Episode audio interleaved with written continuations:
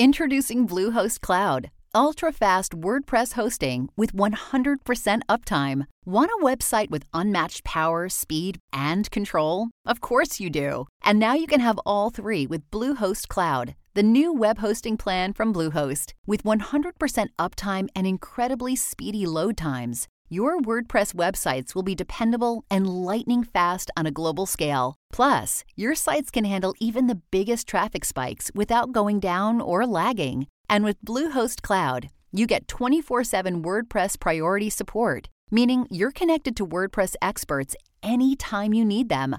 Not to mention, you automatically get daily backups and world class security. So, what are you waiting for? Get Bluehost Cloud today by visiting Bluehost.com. That's Bluehost.com.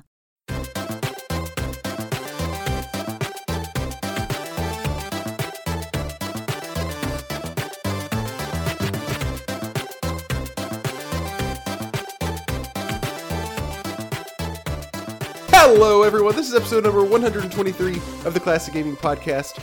Today's date is March 5th, 2019. I'm Robert Ring, and with me is Jesse Totaro. Yeah. What's up? Not much. What is good with you? Uh, nothing much. I I don't I don't think I um. Have you heard about Don't the think? um? Have you heard about the anthem fucking up people's consoles? Oh, is that what those memes were about? Oh, What- when people were. What are the I, I keep seeing memes about it, and people are like talking about the fact that it's like destroying their consoles. But I thought people were just playing it so much. You know I mean like like Right, people right. were talking about they burn through systems Gotcha. because of certain titles. yeah, yeah, yeah. Oh man, I didn't know that. So yeah, no, tell me about this. So um apparently so Anthem is this uh it's EA, right? It's like a new kind of like uh, as far I haven't I don't know much about it. As far as I know I've it's watched ki- a little bit. I, I don't know too much. it's kind of like Destiny, right? More or less. I guess yes. Well, more or less so basic, so maybe kind of like Yeah, Destiny. people are gonna hate us. Yeah. No, it's nothing like Destiny. What are you talking about?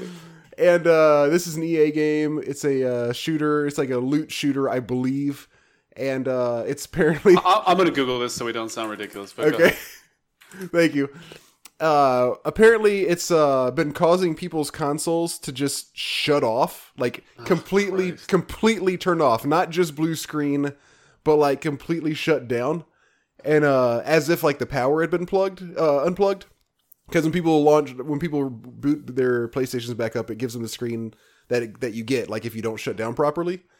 And then a few people have even had it brick their consoles. God. Like, and I've even heard I I don't know, you know, take this with a grain of salt, but I have even heard of people's PCs shutting down while playing it. Is it just so intense or is it having an issue? Nobody nobody knows. On EA is not going to know. It is published by EA, so Okay. developed by That's BioWare, published. published by EA. It is a third-person action role-playing uh, shooter. Okay. Which, yeah, my friends who like every single one of these games really likes it so far. Oh, okay. Do they? That's all I know. I've not heard Yeah. good things about this game. I've I heard have no idea. only bad things, pretty much. Um, and then so causing console to shut down, and like I said, there have been like several reports of people's consoles straight up bricking, and they cannot get them to turn back on. Apparently, It's a tough year, man. It's a it's been a tough like eighteen months for developers. Yeah, like, what is yeah. going on? Classic Ugh. gamers rise. Am I right? Fucking classic gamer. Guess how about Classic just? gamer uh, master race. I know this wasn't intentional by Bioware or EA, but damn, dude, you guys got to stop. Well, not Bioware, Yeah. more so EA. Um, the uh, apparently there uh, supposedly there is a fix that they've determined even for the consoles that have been bricked.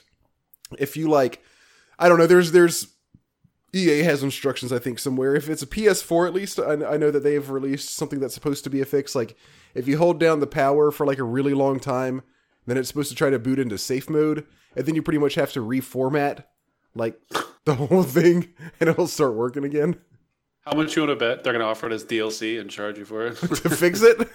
yeah, here comes a new DLC to fix your console that we broke. I'll take two. Ugh. We need, we need some we need we need we need to turn this into the positive video gaming or I guess classic gaming podcast. But it's so much fun to talk about negative things. But we always it's so bad. I know it is. It is fun, but it's just gosh, these developers are just killing it. yeah, they are. That's sad. Yeah, that sucks. Anything else interesting going on besides before we get to actual before we get to important news? Eh, Every every uh, what's so fun is I I do my daily or weekly search of classic WoW release date just to see where it's at, just to see if Blizzard's anything. And I, I, I kid you not, every two weeks they they make a post and they more or less just say, "Hey, we're still working on it. Release is still summer." Every two Really? weeks. Yeah, like every two. weeks. Interesting. It's Okay. crazy. There must be a lot of traction for it, more than I more than I assume. I could be wrong, but they I think they know that everybody's super scared that after the layoffs earlier this year, Yeah, yeah, delays and cancellations, and definitely. to me that would be one of the projects that I would assume would be on the chopping block, just because you know it's. I don't I don't know how much money they're expecting to make off of it, Right. but it, it's just crazy to me that they have to keep doing this. Like every two weeks, there's like, hey, we're still working on it. ETA summer. We don't have a release date. They listed off some of the stuff they're working on, which is great. Um, but it's just it's weird. It's a really weird time. Another developer, Blizzard, we, we talk about pretty often about stupid shit that they're doing, and I'm super concerned for Blizzard. Obviously, we talked about this before, but it, it's it's nice to see that they're trying to be proactive. Or I guess that's That is good, yeah. Eh, that's kind of proactive. yeah, but no, yeah. yeah, it's proactive. I'd, I'd say. Yeah, I'm trying to think if there's anything else going on. Well, you know, it's going to be for Chocobo Dungeon. for Ch- for Chocobo Dungeon. yeah, Chocobo's Mystery Dungeon comes out, I think, in three weeks for the Switch. I'm gonna Google it. Sorry for the Really? How did I miss that? I don't know. Uh, comes out. Is this Oh, sorry, a? it's not Chocobo's Mystery Dungeon. I'm sorry. It's called. I Yeah, it is. haven't- March 20th, 2019. Chocobo's Mystery Dungeon Every Buddy is what it's called. What is this? What is it? Can you tell us about it? Somehow I missed that. Oh, here we go. Uh, 2007's Final Fantasy Fables Chocobo Dungeon is back better than ever, having specifically been designed for the new gaming system. Explore, fight monsters alongside your buddies, and adventure through countless dungeons, all whilst enjoying a deep and engaging story. Um, you can have fun exploring dungeons by yourself or do two-player co-op with a buddy. Beat the monsters and make them ally- uh, uh, and make them allies, taking them with you into dungeons. The more monsters you collect, the easier, the clearer the dungeons. But if you find yourself surrounded by enemies with no way out, you can turn to using summons. Chocobo can take on different jobs and use special abilities. Chocobo can become a knight, dark knight, white mage, black mage, even machinist or beastmaster. Um, I'm curious Okay. about this game. I, I'm definitely going to look into it. I don't know if I'm going to buy it immediately, but you know, I really enjoyed playing my last playthrough of Chocobo Dungeon.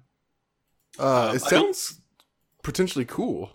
It sounds interesting, but I'm a little bit hesitant about it just because I don't know. I'm just kind of hesitant about it. I guess I, I I really like the old one, and I think they're going to do some things that I'm not going to like so much. Um, you, you know how like older games have like a difficult aspect to them. Usually, uh, how do I describe this? Um, I imagine it's going to be too easy. Okay. Put it that way. I'll just kind of blanket at that. But definitely interested in it. Is it the same type of game as the one that you were talking about last time? To my knowledge, yeah, I've watched a little bit of ga- a little bit of uh, like they did some some previews, trailers, whatever you want to call them, and it looked it looked very similar. Okay, I'm gonna keep my So- eye on that. That's uh, that could be cool. Yeah. Well, uh speaking of stuff coming out on Switch, um, they have announced a couple things. Apparently, this one's kind of weird. Apparently, Turok is coming out. Whoa, Yeah, the original one on March 18th. So, that's interesting. Yeah, it's kind of random. Let's go Nintendo. Here we go. This is this is the positivity that I need. We just need to talk about Nintendo. Yeah, just Nintendo. Uh, March 18th. It's gonna be 20 bucks. I mean, this is kind of cool, but Turok isn't very good, so that's the problem. That's the only problem with that. the second one was pretty good, right? Or am I wrong? Uh, I think this. I didn't. I only played a little bit of it at a friend's house, but I believe, yeah, the second one is considered pretty good. I, all I saw was the all I played. I think. I think, if I remember correctly, was the multiplayer on the second one, and, I, and, we, and we had fun with that.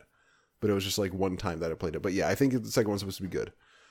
Also coming out Yeah. on Switch or announced for Switch. Uh, this is actually coming fairly soon. Also, April 9th is uh the Phoenix Wright Ace Attorney trilogy.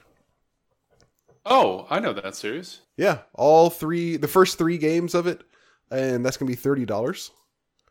That's um, I've never. I was wanting. Uh, I was thinking about buying one of these soon, and I guess that now's a good time. So I'll wait for them to come on Switch. Uh, because I've never played any of them, but they they seem pretty fun. They look pretty fun. Are they? Have you played them? I've watched people play them. A lot of people that I watch who play games where they have long queue times, they play games like that while they're waiting. Oh, Like if they have really? Yeah, yeah. For StarCraft or League or whatever. yeah, they usually play games like that, Gotcha. or like the bridge builder games. So I've been wanting to uh, try one of those, so, so I might grab this. And uh, also, um, not a re-release of an old game, but a uh, but a a essentially the newest sequel in the in the line of a title that started off a long time ago. The new ToeJam and Earl game came out uh, like a week ago, I think, or not quite, Oh, maybe. wow. ToeJam and Earl, uh, back in the groove. It's on All all right. three of the consoles plus Steam, so it's pretty much on everything. It's twenty dollars. It's if you've never played ToeJam and Earl, it's it's uh the so the first one was on Sega Genesis, and I had this, and I used to play this all the time with my dad. It's a pretty fun game, and and from what I've been reading and hearing, this uh this new one actually is is really good. And um, Wow. from what I've seen, it's it's almost it looks very similar to the first one, just like obviously better graphics and like maybe maybe even maybe that's even just it. Um, maybe a little bit tweaked better gameplay, but uh, gameplay looks virtually identical with just some of the specifics, like you know some like new bad guys and stuff. But what it is, you are wandering in a, uh, around a map, sort of like. Uh, it- it's basically it's an well, it's an isometric viewpoint, more or less, and uh, it's a very cartoony game where you play these aliens who crash landed on Earth, and you're wandering around trying to find the uh, the pieces to your spaceship so you can put it back together and fly off. But the you're quote on Earth, but every level is like a platform of Earth floating in space, and you're wandering around. And imagine kind of like maybe a Zelda map, except it's like one tenth of the size, or maybe even smaller than that. Um, and uh, you're wandering around, and it's it's also got a lot of roguelike elements where every map is randomized. You pick up items and you don't know what they are. They're all presents that you pick up. And it's like, oh, this is a blue present. This is a red present. And you don't know what the present does until you open it or you identify it, you know? And uh yeah, yeah. That's that's what I just said. Oh, And- sorry, I didn't hear that. that's cool. And um, so you're walking around and uh, just exploring, trying to kind of like see see what all, you don't you know you don't know what the map is when you first start off, and like I said, it's randomized every time. So you're exploring, trying to find the piece, trying to find other you know any sorts of items you can and that kind of stuff. And there's bad guys. There's not there's not much fighting in it. Um, most ninety percent of the time you're just avoiding bad guys. So the bad guys are like like on this one for instance i don't remember a lot of the original ones but for the, on this one for instance uh, from what i've seen there's like a a crazy dentist with a drill that's like chasing after you um, on the original one there was like a boogeyman who would like sneak up on you and go "Ooga, googa, googa, booga, booga, booga," and it would like make you run off in a random direction and sometimes that's bad because you might run off the edge of the level and fall down to the previous level so it's a it used to be a really fun game, and from what I've seen, this one really stays true to that. So um, it seems like it's pretty good. And like I said, everything I've everything I've heard, everybody seems to be liking it a lot so far. Are you going to pick it up? Uh, probably not. I don't think so. I don't. I just right, at least not right now. Right now, I'm just not really feeling it. I'm not feeling in the mood for for a ToeJam and Earl game. Gotcha. And and if I did, probably what I would do is just go buy the original so I could talk about it on the podcast. Right? Yeah. That's the strategy. So uh, that, and then the final bit of news I have is that the uh, a new Pokemon game has been Oh, announced yeah. for Switch, and it is um it seems to be like it's going to be another like main entry in the Pokemon series. It's Pokemon Sword and Pokemon Shield. Um, late 2019 is what I read is the uh, release window, and um, that's about People it. They- hyped. People Yeah, are peop- hyped, people are- uh, understandably excited. Um, th- there are very few details. They've shown. It's funny. They've shown like a fair amount of stuff without showing almost anything about what the gameplay is going to be like. They've shown like what some of the new monsters are. Um, they've shown like you know plenty of even screenshots from the game and video from the game, but no actual battle stuff. So um, it seems definitely like it's going to be you know the next like you know main entry in the series but i don't think that's actually been confirmed yet but i, I think it's an extremely safe bet to say that it probably is. Yeah, yeah, I would think so as well. Do you you don't you haven't played any of the newer Pokemon games, have you? I played a little bit. I, play, I think I played Ruby and Sapphire. I played a little. Like I, I haven't played through them. Um, I get like an itch every once in a while, and I'll play through as far as I can before I'm just like, eh, I'm kind of over it, and then I just Yeah. stop playing. Okay. Are you Are you a big Pokemon fan? Like in terms of the games? Not No, not really. I just I, I played the the original the original on the podcast a long time ago, and uh, I just couldn't really get into it. It's it's gotten tougher for me throughout the years. I'll be honest with you. In a lot of, I will go back every once in a while and I'll play through. Uh, Silver and Gold was the ones that I played the most when I was younger. Uh-huh. And every once in a while, I'll go through and play through or play as far as I can. But it just doesn't capture me the same way. It it doesn't. It, it's not. There's not enough to it. Like it's too simple. And I, I don't know. It just. I, I've tried a few times to play through some of the Pokemon games. And the only thing that I've really enjoyed doing is what's called a Nuzlocke, where you essentially get a random Pokemon at the beginning. It's just like a modified version, and if your Pokemon pa- uh, pass out, they die for good. Those are Oh right, right, I've right. really- Yeah, yeah, yeah. yeah. That that kind of finality, that challenge to it, makes it more interesting to me. But Yeah. even then, it's only it's only attractive for so long because you just end up having to grind a shit. Gotcha. Yeah, Something that I learned about Pokemon while listening to the Giant Beast cast um, last week, or maybe it was just even the past few days, is uh, po- and this is on Wikipedia where, where they got it from. I did not know this. Tell me if you did. Pokemon is the highest grossing media Yeah. franchise of all time. I did know this, and it surprised the shit out of me. I I heard this probably earlier this year, and I was blown away by it. But it makes That sense. blows me away. Too. Yeah, yeah, it does when you think about it. For how Yeah. long it's been around, how many different things they have that you can How- buy. it, it, it's it's so it's such a well known name too, right? Like it, Uh-huh. it, it's my parents know about Pokemon. It- It's like my grandparents know about Pokemon. It, it's not. It's such a common thing that it's like everybody knows. You're like, yeah, I, I could totally understand why it's it's the highest grossing franchise like that. It just it makes sense. it's still when you compare it to like I mean Star Wars and shit like that, it's like wow, it even beats this and that and this and that. Like that's still kind. I Star, mean, Star Wars surprises me. I don't think that'll. I don't think it'll be ahead of Star Wars for much longer with how many freaking films Disney's producing. I don't know. I mean, yeah, maybe not. No, no, no. Well, yeah, maybe you you may be right because I guess I wouldn't have thought it was ahead of them to be ahead of Star Wars to begin with. So yeah, I guess it wouldn't. You know, it- at this point, like nothing would surprise me either way. Sure.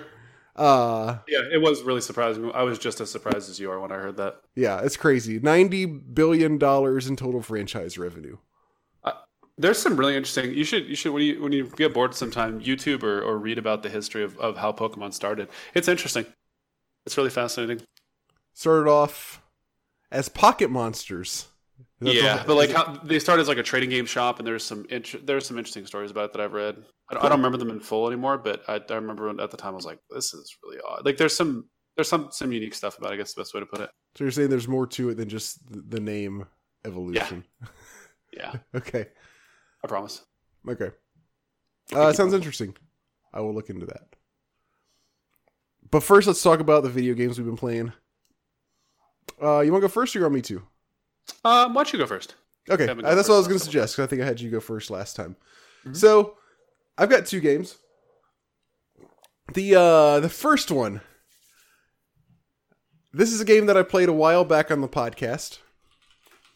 Um, and I've kind of been wanting to play it again to see if I feel the same way about it. I, I do that every once in a while with games. In all seriousness, Sure, yeah. This is um, Super Mario RPG. oh man, you didn't like it that much last time, right? You thought it was okay, right? Uh, more or less, yeah.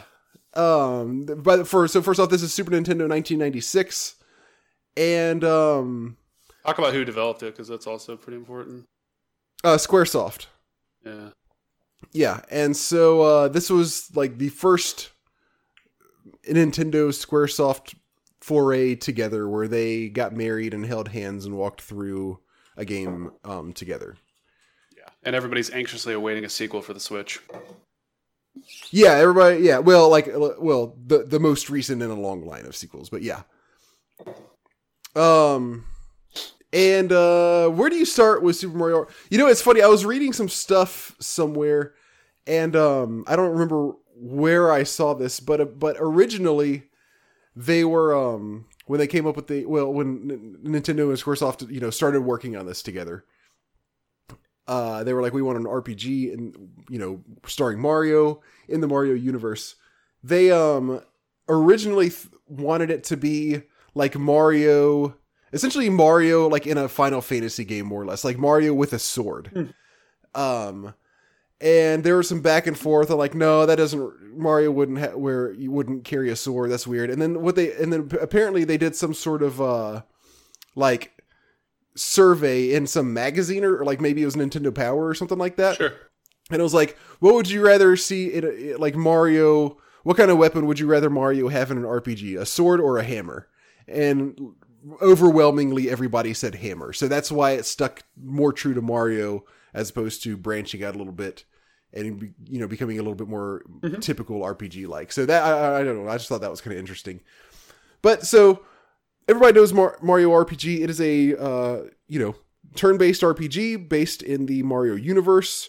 You control Mario and uh, a party of three. You have other characters that you have like six or seven characters, and you choose who you know you want in your party and all that. We'll go. We'll get in, a little bit more into that in a minute. But uh, originally, so I played this, and um, I thought I basically I liked everything except for the combat, which yeah, that's great, but the combat is also, you know, a pretty big part of the game. Wow. So uh And the fact there's no random encounters, by the way, for anybody who hasn't played this game. You actually see the monsters before you engage on them. yes, exactly. Kind of like um Chrono Trigger. Yep. And uh and you can also you can also avoid battles and that kind of stuff. Um again, it's all in the Mushroom Kingdom, so you're fighting Mario type bad guys for the most part. And uh and so yeah, that was how I felt about it the first time. And ever since then, I've I've kind of been like, you know, I think I was kind of maybe not in the right mindset when I played it. There is a lot that I do like about the game, which is essentially everything besides the combat. And uh, What is it about the combat you don't like again? well, we'll get we'll get there. I'll talk about it. Okay. And I even put this on. If you remember, I even had this on my top 100 games of all time list because I was like, you know, it, it does have a lot going for it, and and I I do like what it you know a lot of the things that it did.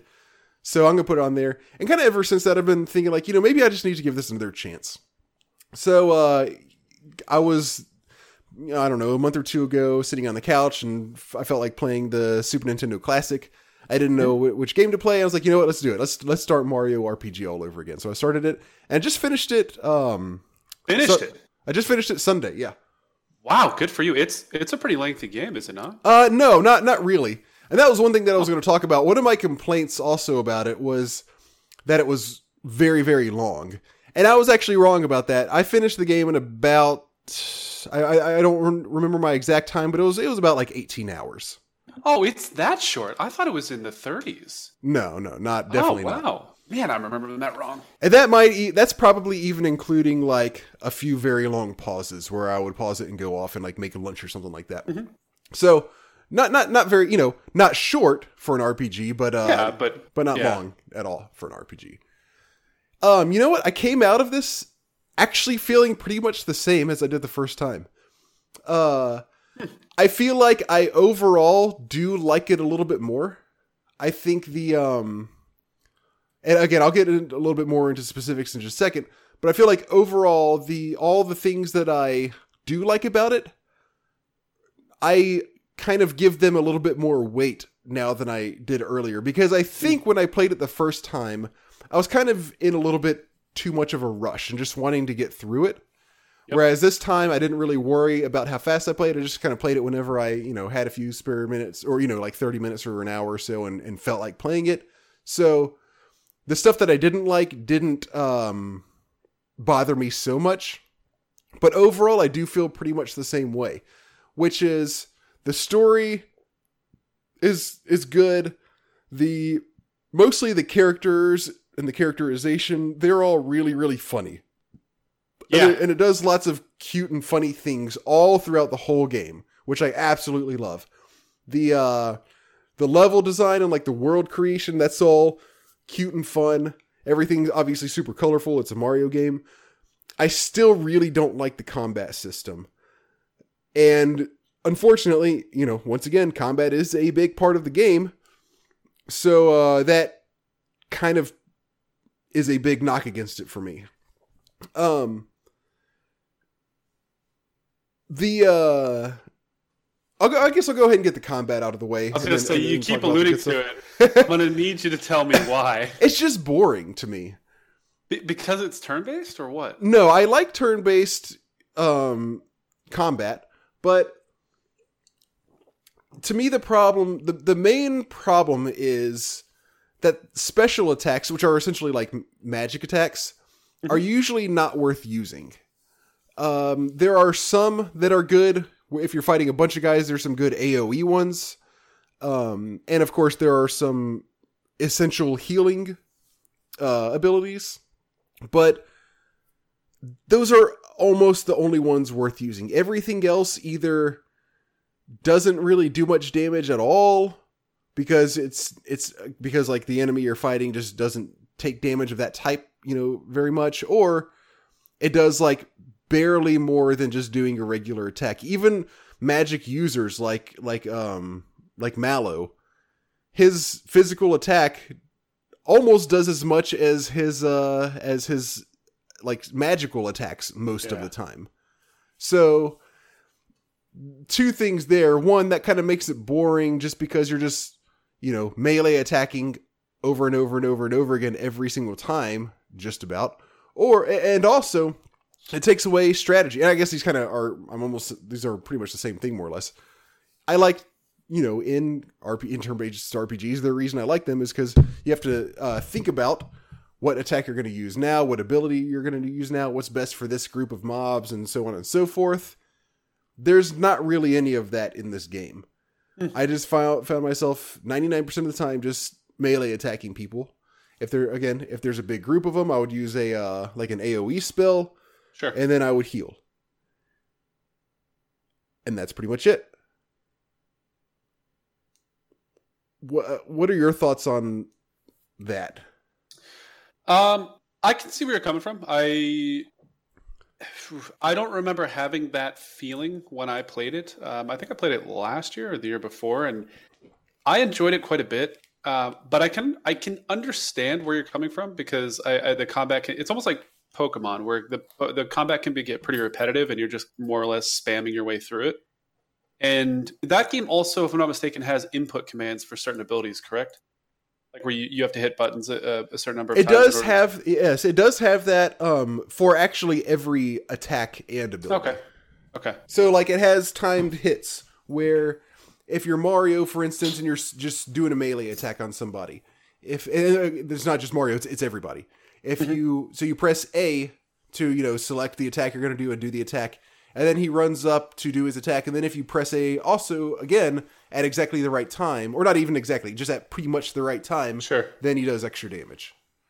And that's the same way for spells. Like if you are healing somebody, then during the heal spell, there's a certain time where if you press the uh, the the magic use button again, then it does like extra healing or you know extra magic damage or you know every every essentially every ability has that. Okay. Yeah. Uh, I can again. I can understand where you're coming from, but I don't fully agree. I, I enjoy the combat enough to where it doesn't bother me. Um, I'm trying to think what.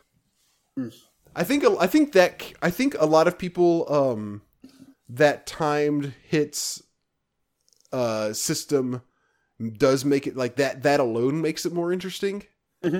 And to me just the just trying to time a button press doesn't add much to combat. If it was if the combat was already pretty good and it had that that would be great. And specifically uh oddly enough the only other Mario RPG game I've played so far is Mario and, Lu- and Luigi Paper Jam on 3DS, and I loved, I really loved that game, and I still do. Um, it was, uh, it does the same thing, but the combat is good, even if you don't have that, and you, and it's not just eh, there, there, there is a. I do, I feel, I get more of a feeling that there is a point for me to use magic attacks and stuff in that game. And then so it's got a pretty good foundation for uh for the combat and then it adds that on top and so that just that does add a little extra and that works for me but for this one it's like i don't really like the combat in the first place just adding a me trying to time a button press on top of it doesn't really do much for me That makes sense. I, I, I can understand that. So, uh, you'll understand in a few minutes why I'm not saying too much here. Um, I can understand where you're coming from. okay I'm going to keep saying that, even though it's really boring to say. Uh, No, no, you'll understand in a few minutes. okay um Sorry. No, that's cool. Uh, so okay, so th- so that's my problem with the combat. I know a lot of people don't really seem to agree, or or don't really seem to feel the same way. But that's that's personally, I just don't. I just find the combat pretty boring. Now, again, everything outside of the combat is fantastic. Music The- is great. the, the, well, yes, and again, outside of combat, the music is great. The combat music is extremely repetitive. Um, but yes, outside of it, the music's great. The storytelling is is really funny. All the characters are funny. I love how whenever Mario is telling a story, he just like acts it out because you know Mario Yeah. doesn't have. He's it's kind of, it's funny. He's like it's one of those games where the main character doesn't actually sp- ever speak. So if he has to tell somebody, oh, this and that happened, then he acts it out and sometimes literally transforms into the characters that he is trying to portray in his acting out of whatever event he's trying to um, explain. That's really good. Uh, even a lot of the dialogue is really funny. Like when you when you first come across Bowser and he's crying, Oh, yeah. he's like, "Get yourself together! Don't let him see you like this." He's like talking to himself. That's that was awesome. And one really really funny one of my favorite parts of the game was um, at the very uh, very close to the very beginning of the game. You're talking to uh, so so. Let me back up for a second.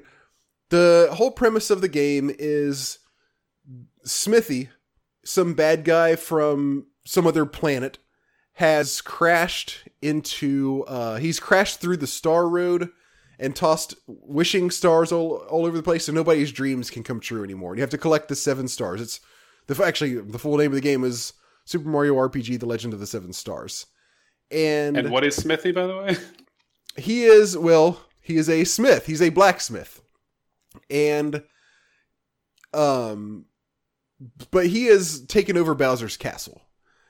And uh so the first thing at first you don't know this and you think you're just going to bowser's castle to save uh, the princess because he has captured uh the princess right before essentially right before all this happens.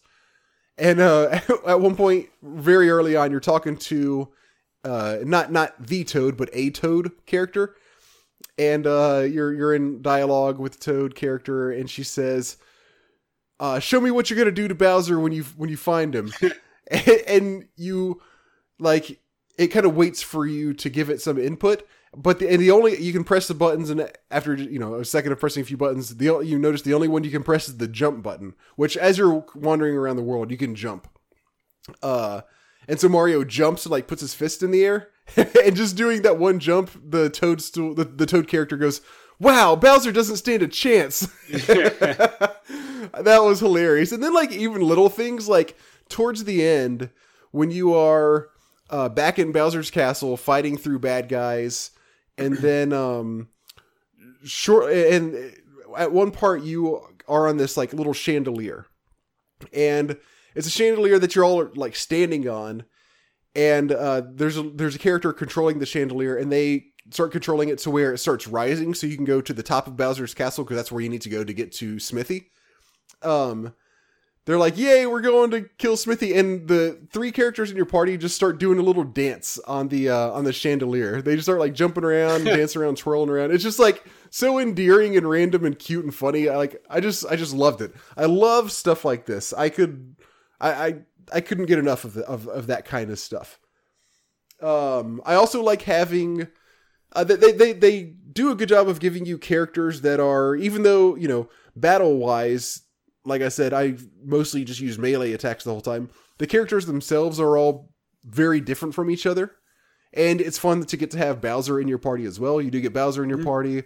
Obviously you have mario you have peach. Uh i won't give away all the spoilers but one other character is uh is mallow who as far as i know has never been in any other mario game. And he's this white You, you learn more about him later, but he's a white puffy thing that thinks he's a tadpole, and he uses cymbals as his weapon most of the time. So like little things like that, just like so random, but also like so also so dynamic at the same time. Everybody is so different from each other. Um. So yeah, I, I this has a lot of good qualities. To me, the good qualities were more redeeming this time around, but I still this the the combat just brings it down for me personally. Interesting. I, I can um, I can understand that in all, in all seriousness. I mean, it is a fantastic game, and every time I play through it, I enjoy it a lot. Do you really? But still, I, I could, yeah. I mean, it's. do you think it's, it's, one of those games. Do you think it's nostalgia? I mean, I know part of it is, I don't but know. do you think it's, it's, tough? It's it's definitely tough to separate the two. I, I like the humor alone, like the story drives it enough for me to where if the combat is questionable, I'm kind of used to that in playing through a lot of like JRPGs. There are certain JRPGs where the combat's not the best, Uh-huh. and so the story along with some other key things can really hold the game together while you're progressing through some of those tough spots. Gotcha. So it might be. Okay. Um, and, and, you know, one other thing that I will say is that you can skip a lot more battles than I realized the first time I played this. So that probably also helped a lot more this time around. I literally probably skipped close to half of the battles, half of the encounters in the game. And um at the very end, shortly before I got to the final boss, I did level up a little bit, just like two extra levels Okay. and that was and and I didn't I beat him on like my third try. So it is very forgiving when it comes to avoiding enemies and skipping a lot of battles, especially if you just wait until the end and do a little bit of leveling there. Mhm. Um so that was maybe it, part of it also because I didn't do nearly as many battles as I did the first time around.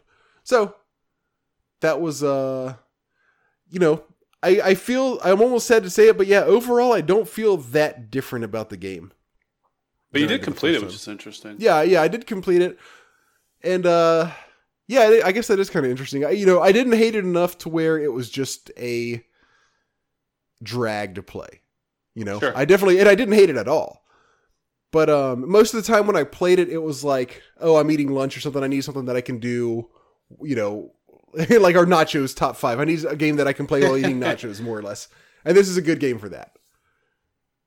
So, uh, so that's Super Mario RPG once again for me. My other game is a GameCube game. Came out in 2003.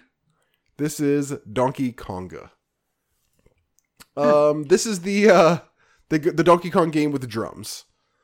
So so it comes with the drums accessory. It's two j- big barrels, uh, Donkey Kong style barrels, uh, and you plug them in and you play songs to and you hit the drums to the beat of the songs that you're listening to. Uh, actually, I meant to do this. I meant to pull up a list of some of the songs.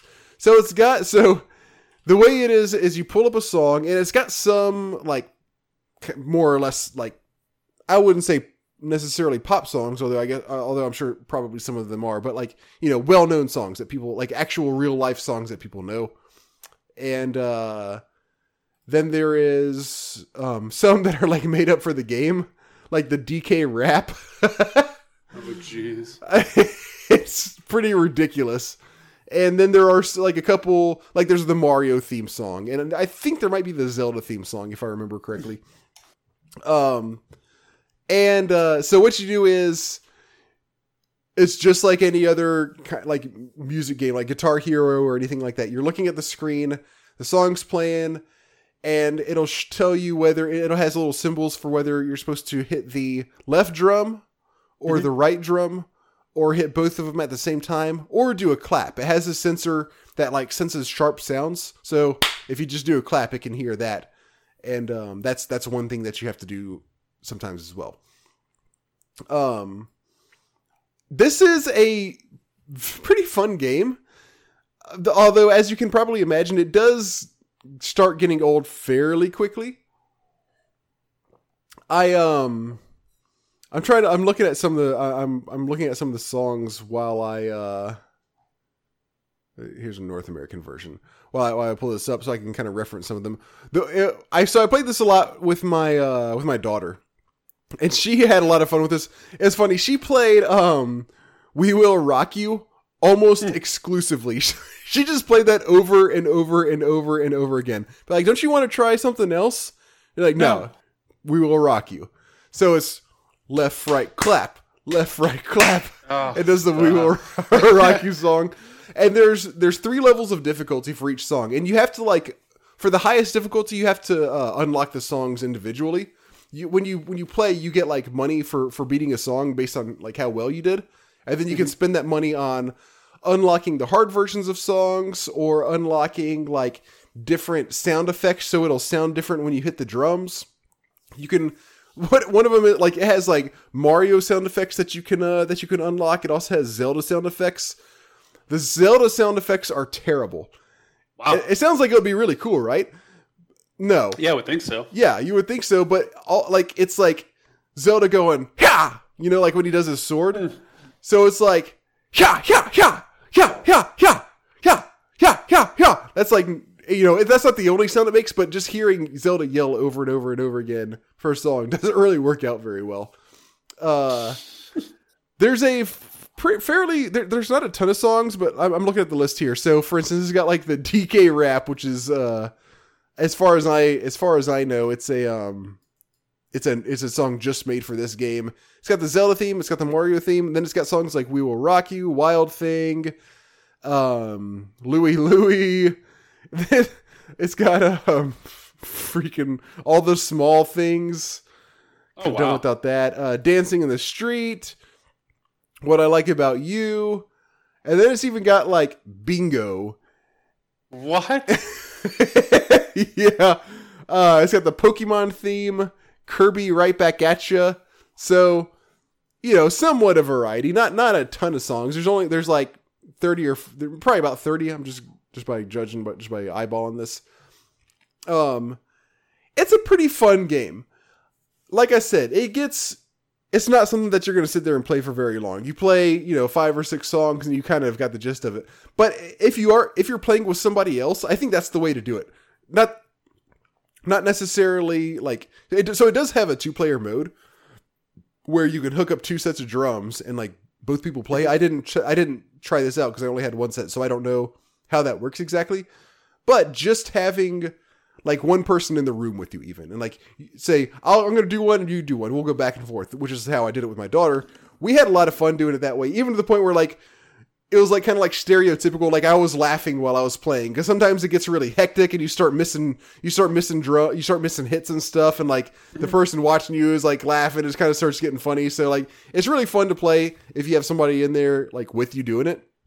But like overall you know you're banging on a drum how how complex and interesting can can it get you know uh so i think it was a pretty pretty fun game pretty cool game that I probably wouldn't recommend shelling out for, but if you get a chance to play it, I'd say go for it. All right, Jay. All right. Um, so this is so you'll understand why I was a little hesi- a little hesitant in my comments. um, I didn't play Super Mario RPG. Oh, but I did okay. play- no, uh, but I played a game with some similar mechanics, and that's why I was kind of hesitating. Um, I played the Super Paper Mario Thousand Year Door for GameCube, um, which has Oh, similar wow. combat mechanics. Yeah. So this came out in 04, and I've been playing a lot of GameCube games. This is another game that my brother and I identified that we wanted to play through, um, as we've done, you know, a few games already this year: Populous, Chocobo Dungeon, and a few other select titles. And uh, Paper Mario, I, I enjoyed the original one for 64 quite a bit. I've played through it uh, quite a few times, and I may play through it again at some point in the future. But this is one that I haven't actually spent too much time playing through. I watched uh, Lisa play through it a little bit um, a couple years ago, like several years ago now. But um, this game, for anybody who hasn't played Paper Mario, these games have a very unique art style that they use. So it's like it's more or less they they came up with this concept where you have these backdrops, and every character, including enemies, are paper. So Right, right. essentially, Mario is is you know thin as paper, and if he turns sideways, you can you can't see him right because he's he's just so thin. And they use this mechanic throughout all of these games to for storytelling, for mechanics, for a lot of humor. So they try to use this for different things. And in this one, they expanded on it even more. And they it, it's it's really funny because it it truly lets you know that hey, you are a paper like character. Um, there's a couple mechanics that they do this with, and the first one is early on you gain the ability to turn sideways, so you're literally you know you can barely tell where you are, Right, and right. then your character's hopping, and as he's hopping, he's kind of bending like a piece of paper, right? But you can go through certain mechanic, go through certain doors, go through tight spaces just by doing this, right? Yeah. So it's another mechanic that you kind of get throughout the game that allows you to progress further into the game. Um, and I'll kind of talk more about that in a little bit. So this is uh, this is another game similar, kind of what you were talking about Super Mario RPG, where it's a turn-based combat system that has uh, key button inputs that can help you deal additional damage or prevent damage. And in this one, they actually have uh, a parry mechanic. So in in the older installments, when an enemy tries to hit you, you could do a certain key combination, and, or it's just one button, it's not combination. But you press a button at the right time, and you may deflect or reduce damage. You can do. oh this- yeah, sorry. Um, Mario RPG does have that. You can't uh, usually negate it entirely, but yeah, you can. Uh, sometimes you can, but yeah, you can also do that on yeah. defense. It, it's based on your level in comparison to the mob's level, I believe. okay. That was what I assume. So essentially, the mob tries to hit you. You time the combination, and you can either reduce or prevent the damage entirely. And, it, and in a lot of cases, if mobs, there's these spiders that I'm fighting right now, or spider-like mobs where they shoot three times and they do one damage. And I, if I time it correctly, I block all three. But they also have a, an ability that shoots a single target that does two damage, and when I when I time it correctly, it does one damage. Right. So mm-hmm. Yeah. but on top of that, in this one, there's a parry-like mechanic where it's more precise timing, but you end up dealing damage back to the mob, and it's pretty cool because like the first couple times, like wow, this is kind of hard Oh, to nice. time. Like yeah, and, and certain mobs it make it more difficult than others. Like early on, you're like, okay, it's a Goomba. He walks up, pauses for a moment, and then he literally jumps up and headbutts you. So you can kind of figure that one out. But there are certain mobs like these these black spiky balls that kiss you. In all seriousness, they kiss you and they they absorb your health, they drain your health, and they're hard to time because like they jump on you and then like they kiss you, and it's like one, two, okay, then they do their damage. Yeah, yeah, yeah, yeah. So there's a lot of ty- there are a lot of mobs like that. Um, there's mobs that like breathe fire. There's a boss that breathes fire, and you can you can negate portions of that damage. Uh, but again, it's very difficult because it's just this entire stage that that is engulfed in flames. It's like so. Uh, I, I know. Like so. This is very similar to Mario and Luigi Paper Jam. I'm sure in lots of ways. Uh, which is Sure. Paper Jam is a combination of of like regular Mario RPG and Paper Mario RPG. It's like the both the worlds collided more or less. Mhm. And it's regular Mario world, but there's some paper characters running around also. And uh um I know what you're talking about with the characters. Like a character might like run up to you and like do a spin move or something before he attacks, you know, Yeah. so you don't know when to when to defend exactly when until And if they have it. multiple attacks, it can be kind of kind of frustrating. Yeah. or not frustrating, but it just creates some variance to it. Yeah. Um, and so again, you can see the mobs outside of combat, so you can avoid them, which is great. Uh, when you engage with mobs, if they hit you, so they, when they see you, they aggro and they run at you. And if they hit you first, they get an initiative and they attack you and do some sort of damage. If you hit them either by jumping on them or your al- using your ally because you have a partner with you, and I'll talk about that. Um, or if you hit them with your hammer, you get an initiative and you get a first strike on them, which in certain cases can be great. But at the same time, if there's like a, one of the Goombas who's wearing one of the spiked hats and you jump on his head, well, you're going to start the fight by jumping on his head and taking damage because you, you can't deal damage to him with with your uh, your jump mechanic or your jump ability. Yeah, yeah. Um, so the combat, there's a couple other mechanics that are really cool. So first of all, there's some environmental stuff that happens. So when you use certain abilities, like there's an item called a POW block, which when you hit it, it deals AoE damage to every mob. But there are certain levels, certain combat, uh, certain maps, right? Certain uh, when you're in combat, you can see there's these backdrops because the game is very aware of itself in, in all seriousness. And so you'll be fighting in like this stage-like environment. There's an audience watching the fight, and there are backdrops in the actual uh, arena that you're fighting in. And again, it's you know 2D, so you generally so you can't really see too much into it. But what will happen is the backdrop will actually collapse, and it will fall on you potentially or your enemies and deal some bonus damage.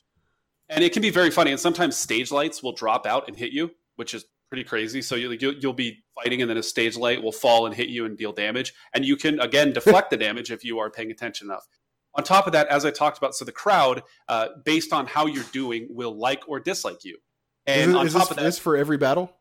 this is for every battle. Yeah. Wow. So you'll see during the fights, you there's a little number at the bottom that tells you how many participants are there. and then based on the crowd, you can see if it's good guys or bad guys. So if it's a bunch of toadstools, okay, you're okay. They're not going to do anything to you. Um, in certain cases, they'll actually help you.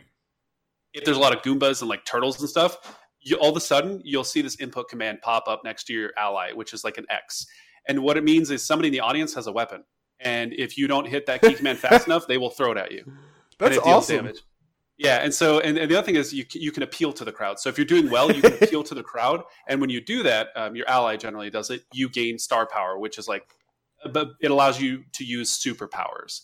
And so these these very intricate mechanics, they're very simple, right? They're, there's not a lot of complexity to this, but when you add them all together, it makes for a pretty enjoyable fighting experience. There's a lot going on, but it's not too much to where you're overwhelming because it's still turn based, but there's still these input commands that make it interesting enough to where you want to keep going through it. Yeah, yeah. Uh, and I talked about you have a partner. So through the throughout these games, if you haven't played some of the older ones, you will progress through the game and you'll get access to more and more characters. So early on, uh, you have a female Goomba. You then get a turtle. Uh, right now, I have a ghost who has some gigantic boobs and blows air. Oddly enough, I, I, I didn't remember this, but uh, she it's it's really funny. But they all have their own unique attack style too. So the Goomba um, she does that that mechanic I was talking about where she runs up, she then jumps in the air, she lands on the target. If you time the key command correctly, it'll bounce again and deal bonus damage. The turtle, instead of doing that input command, you actually hold the joystick to the left, almost like you're charging up, and then you have to let go at the right time, and he shoots and does damage.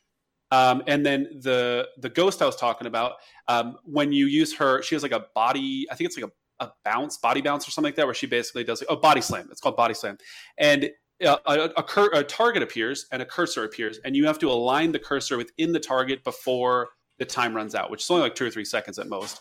And so they, each each one of your allies has these unique mechanics that, if you time properly, again you deal additional damage, and it makes the fights faster. So it, it encourages you to sort of stay engaged, right? Right. Very fun combat. I'm enjoying it immensely. The boss fights are enjoyable. Um, I will say one of the things that I that I learned from watching some speed runs and playing through some of the older versions is buying items that deal AOE damage early on is extremely invaluable because oh, you're wow. you'll get enough money to where you can buy these really cheap AOE 8 10 coin items and when you get in combat where there's like 3 or 4 guys, you just AOE and you just use these items back to back to back you level very quickly, you'll get your money back, and you save a shit ton of time. Because what ended up happening is there's certain mobs that that can't be damaged by certain abilities and require you to use certain uh, your your mana points, which is called flower points in this. And sometimes you may not have flower points, so the fights can go on forever, and it's really frustrating. So um, I made the the leveling curve so much easier. I got super far ahead early on, um, which has made the, the actual combat experience very enjoyable. Um, so as you're going through it, you obviously level up. Um, you have health points, flower points, and badge points. And when you level, you can choose to increase your health by five, your flower points by five, which is essentially mana, or you can increase your badge points by three.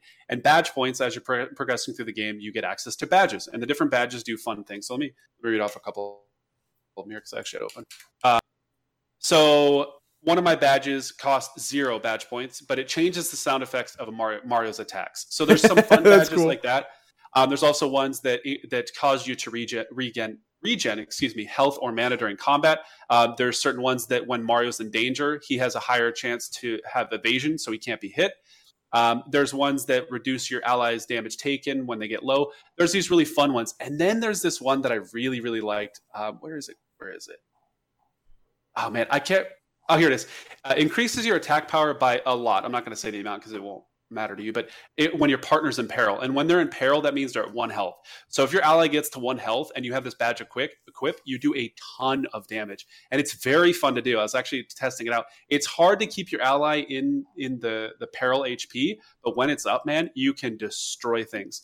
And so one of the so for Mario, um, you can either use your hammer or your jump abilities. And one of the jump abilities is you can jump indefinitely as long as you land the key combination correctly. yeah. I fought a boss with with this mechanic up, so I was doing a lot of damage, and I had the continuous bounce going, and I almost one shot him. I was doing so much damage. The first turn, I was like, "Holy shit, this is so cool!" Like, it, it, so the badge points essentially you have an allotted uh, an allotted allowance uh, right now, I'm actually using primarily all my leveling up points to put into badge points. And then you can buy badges from this vendor. And there's these really unique ones um, that make it super duper fun. So it adds a, a, strategic element to it, which is really fun. Um, outside of combat, there's the secrets are fun. There's a lot of there's a lot of uh, you have to be paying attention. There's a lot going on certain times, and like I talked about before, the the mechanic where you can turn uh, horizontal, or I guess you could turn sideways so you're very thin. You can go uh, between objects. The other one you can do is there's a certain platforms that have an icon of a paper airplane. And this is one of my favorite parts about this game. But when you go on that platform and you hit a certain certain button, Mario literally jumps up in the air and folds up into a paper airplane, and you glide to where you want to go. And you actually kind of control it, so you you can like tilt there's, the nose up. There's a thing almost exactly like that in Paper Jam. Really? Oh, yeah. uh, that's probably uh, that, that that doesn't surprise me. I don't know why I said really. That that doesn't surprise me. Yeah. Um, but this mechanic obviously is used to progress, and you kind of get further in the game. But the my favorite thing about it is when you land, it's whatever part of the plane touches, it sort of freezes for a second, and then you unfold into Mario. Mm-hmm. And it can be comical at times because it's like your nose touches and it like pauses, and then it just unfolds into Mario. it, it, can be very comical. Um, I'll be honest with you, I haven't been really grasped by the story at all. It hasn't really done much for me. There's been some pretty funny elements. So my the the, the two funniest parts to me were I ran into Luigi in the town. He's like, "Hey, I want to tell you about this great story," and I'm like, "I don't really care." He's like, "Whatever, bro. Okay, I'll tell you later." And it was just like it was like so like, "Oh, it's Luigi!" Like, holy shit, he's probably got something cool to say. And it's like, "Hey, I got this really long story to tell you," and I'm like, "Yeah, I'm not really interested." And he's like, "Okay, whatever." The second one was you're walking into the, t- the, the first main town and there's this person who just looks pissed off and you're like oh great. So you walk near them and they run up to you. They're like hey i dropped my contact lens. Watch where you're walking. Don't step in my contact lens or we're gonna have a problem. Like, okay. So i'm like i'm just gonna walk away. Like i don't want nothing to do with this. The second you take a step crunch. And they're like what? They're like you stepped on my contact lens and they I told you like, I told you yeah, I told you not to move. And, and so, so what does he do? As his punishment? He's like, give me give me another contact lens. You're like, I don't have one. He's like, fine. Then I'm going to stand at this entranceway to the other part of the town until you bring me back a contact lens. and anytime you go near him, he's like, no, you're not going through this way until you bring me a contact lens. And so it prevents you from progressing to a certain point in the game. But it was just so freaking random and just so comical. It's just like, I dropped my contact lens. Don't move. Crunch. Oh my god! and it's just like it was so random. Like, oh, this is kind of funny.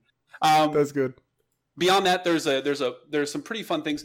I, I they do give you some some variance so it's not it's mostly linear but there was like a couple instances where there's like a there's like a, a bounty board you can go to where you can do some oddball quests that are generally pretty easy. Mm-hmm. um, they can be from obtaining an item to buying something to fighting something etc etc and the other thing is there was some variance there was there was a guy who's who's blocking this entranceway to something and he said he, he gave you an option to do him a favor to get him to move, I believe, give him something to move, or you can fight him. And I chose to fight him, and he was super strong early on.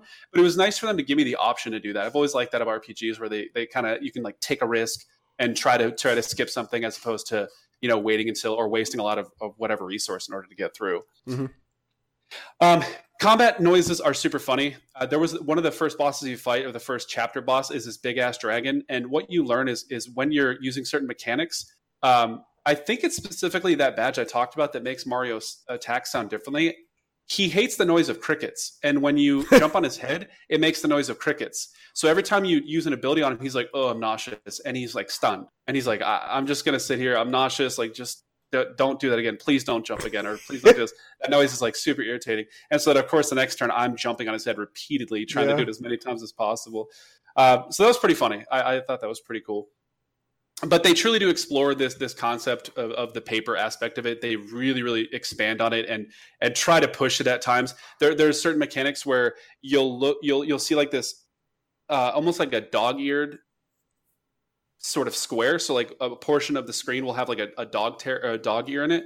Um, so it looks like it's bookmarked. Yeah. And then as you progress through it, it'll end up like opening like a piece of paper and fall flat on the ground and dissipate. But then it'll open up a new area. So they really expanded on on this paper concept, which it, it's it's very refreshing. And because the game came out for GameCube, the graphics are good enough to where it truly does hold up visually. I believe uh, because of this art style. It's this really fun art style that that holds up very well purely because of this style and, and, it's very appreciative i actually when i played the, the n64 one I thought even that looked pretty good for the t- even even now. It, obviously, it's N64, so it's a bit of a reach. But I thought because of that art style, it still kind of held up. And this one, it, it just kind of pushes that even further. It, it, it visually is still pretty stunning at times. Um, trying to think what else. I, I love the. Was, I do love the look of of these games. I do too. It, it's it's very appealing, and again, it, it, ages really well because of this yeah. art style. And it, I, I really do applaud them for doing this. I, I, think it was such a such a brave thing to do, or such a such a risky thing to do, and and they executed it really really well. It obviously has the comedic elements of all the the Mario RPG kind of things. They do some pretty funny things at times. Um, nothing as memorable as Super Mario RPG, but I have enjoyed a few moments, especially that contact lens thing. I thought that was so funny. You should you Um, should try. Um, well, you don't have a 3ds, but if you ever do get a 3ds, you should definitely play Mario Luigi Paper Jam because it's got. I feel like it's the best of both worlds. It's it's got the um like the Paper Mario elements, and it also Mm-hmm. is is real. I think it's funnier than Super Mario RPG. Yeah, I may have to. I, I actually may get a 3DS at some point because I want to play Luigi's Mansion 2 uh, Mm-hmm. before the third one comes out. I believe it's for 3DS, but um, Yeah, it it might be on yeah. DS. I, I think it is 3ds. Okay. Yeah. Uh, but I'm yeah, think if there's anything else. Um, I do like. Uh, I, I do like looking for secrets. You know, u- utilizing the different partners you have. Yep. Certain partners have certain abilities that allow you to get some secrets. But I think that's generally everything. It's a very enjoyable game. This is a game that holds up holds up well. Turn-based combat, if you enjoy it, generally holds up pretty well um, as it ages. And with the visual graphics and the sound is, I mean, it's GameCube, so the sound quality is high enough to where the music's good. Uh, music's not super abu- It's not super obnoxious. I, I I do remember Super Mario RPG turning down the um, sound because of the fact that it's extremely repetitive and it's a short track. This game's not too bad. When you're out of combat, the music's very calm. It's not, you know, it, it, it, it can be in the background and it won't it won't annoy you. The combat music a little bit repetitive at times, but not to the point of where you you completely turn it down. cool. Awesome. Yeah, I that think sounds that sounds really really good.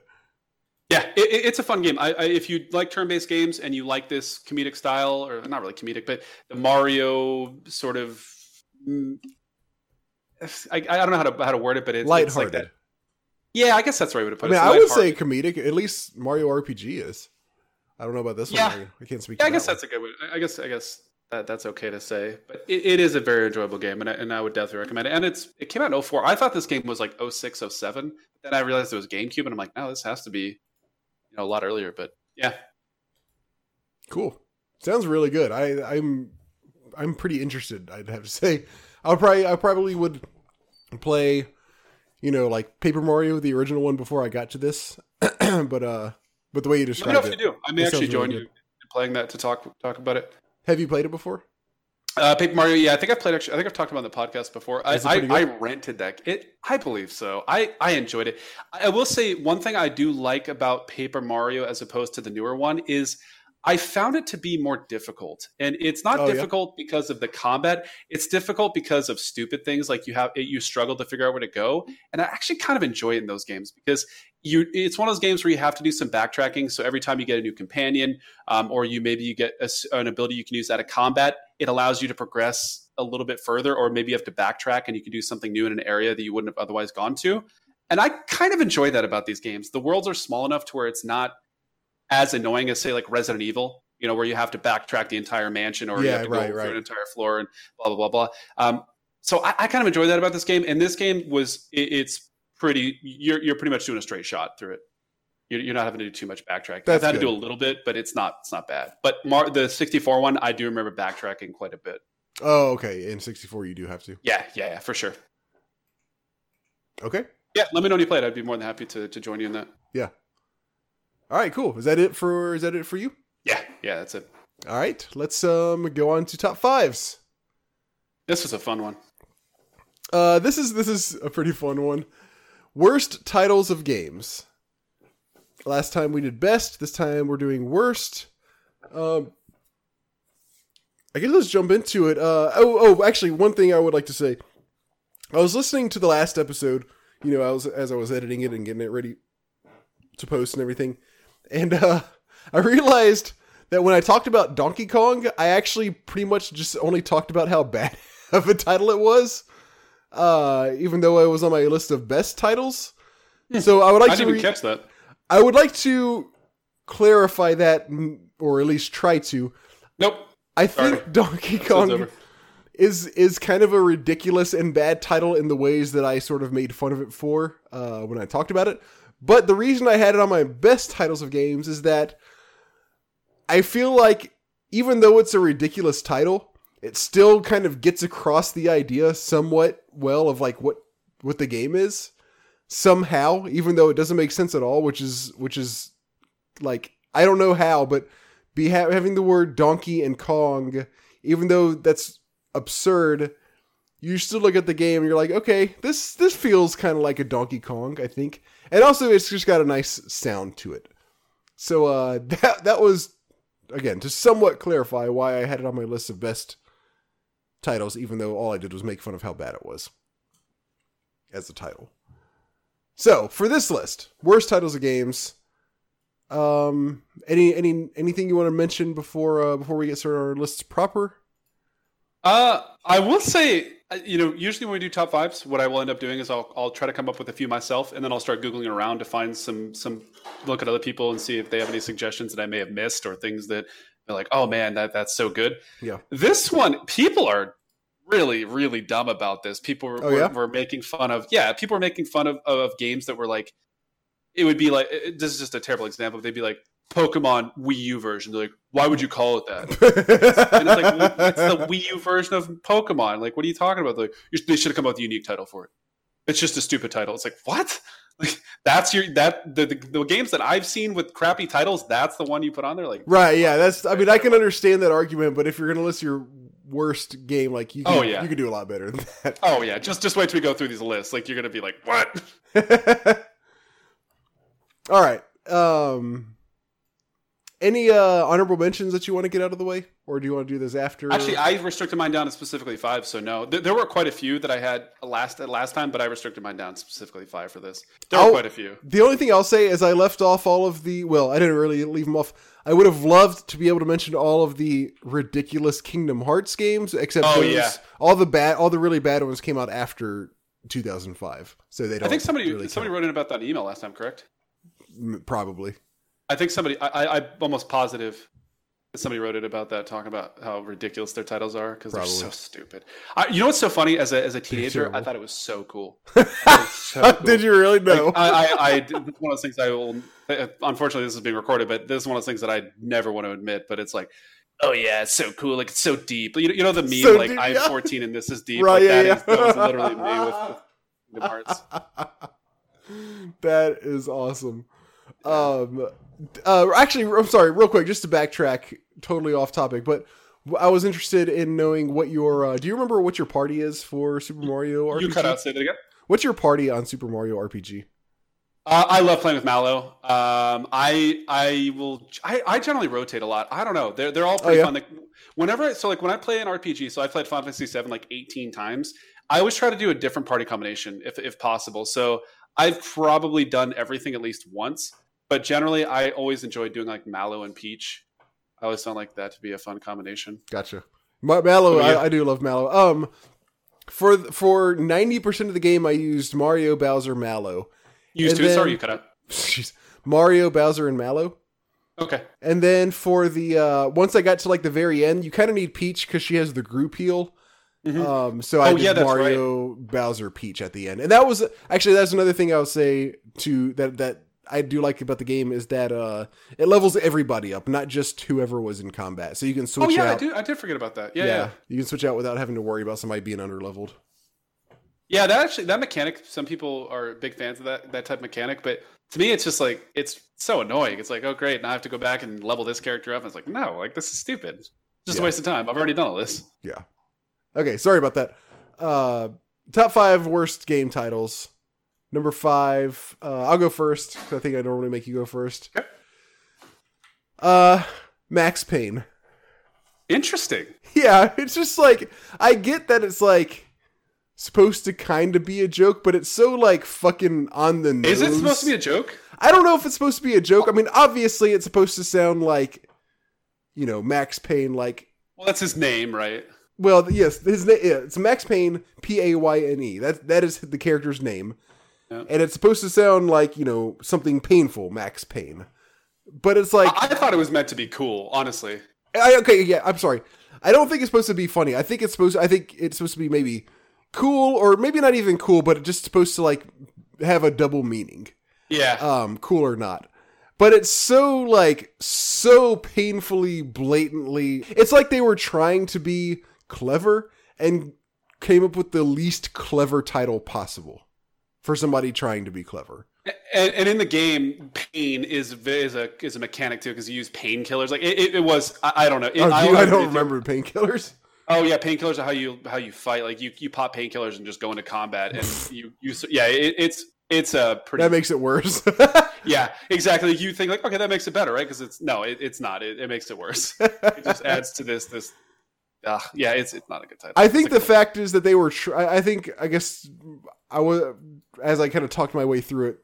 My my conclusion is the the what makes it so bad is they were trying to be clever and then came up again with Yeah. like the least clever pun, like play on words that they could have come up with.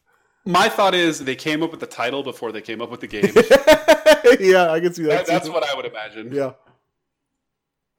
Uh, my number five is Beat 'em and Eat 'em. Uh, from 1982.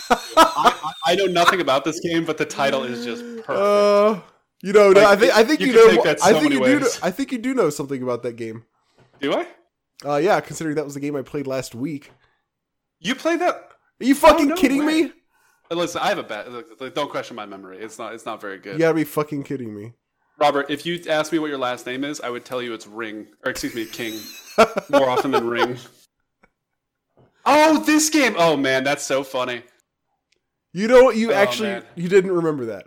I, I, rem- I cause now that I look at the game, I remember the, the actual game itself. I just didn't remember that that was the actual name. Jesus. Not only was that my game last week, but that was my number one best title for a game last week. Yeah. Oh my God, Robert, I forgot about this.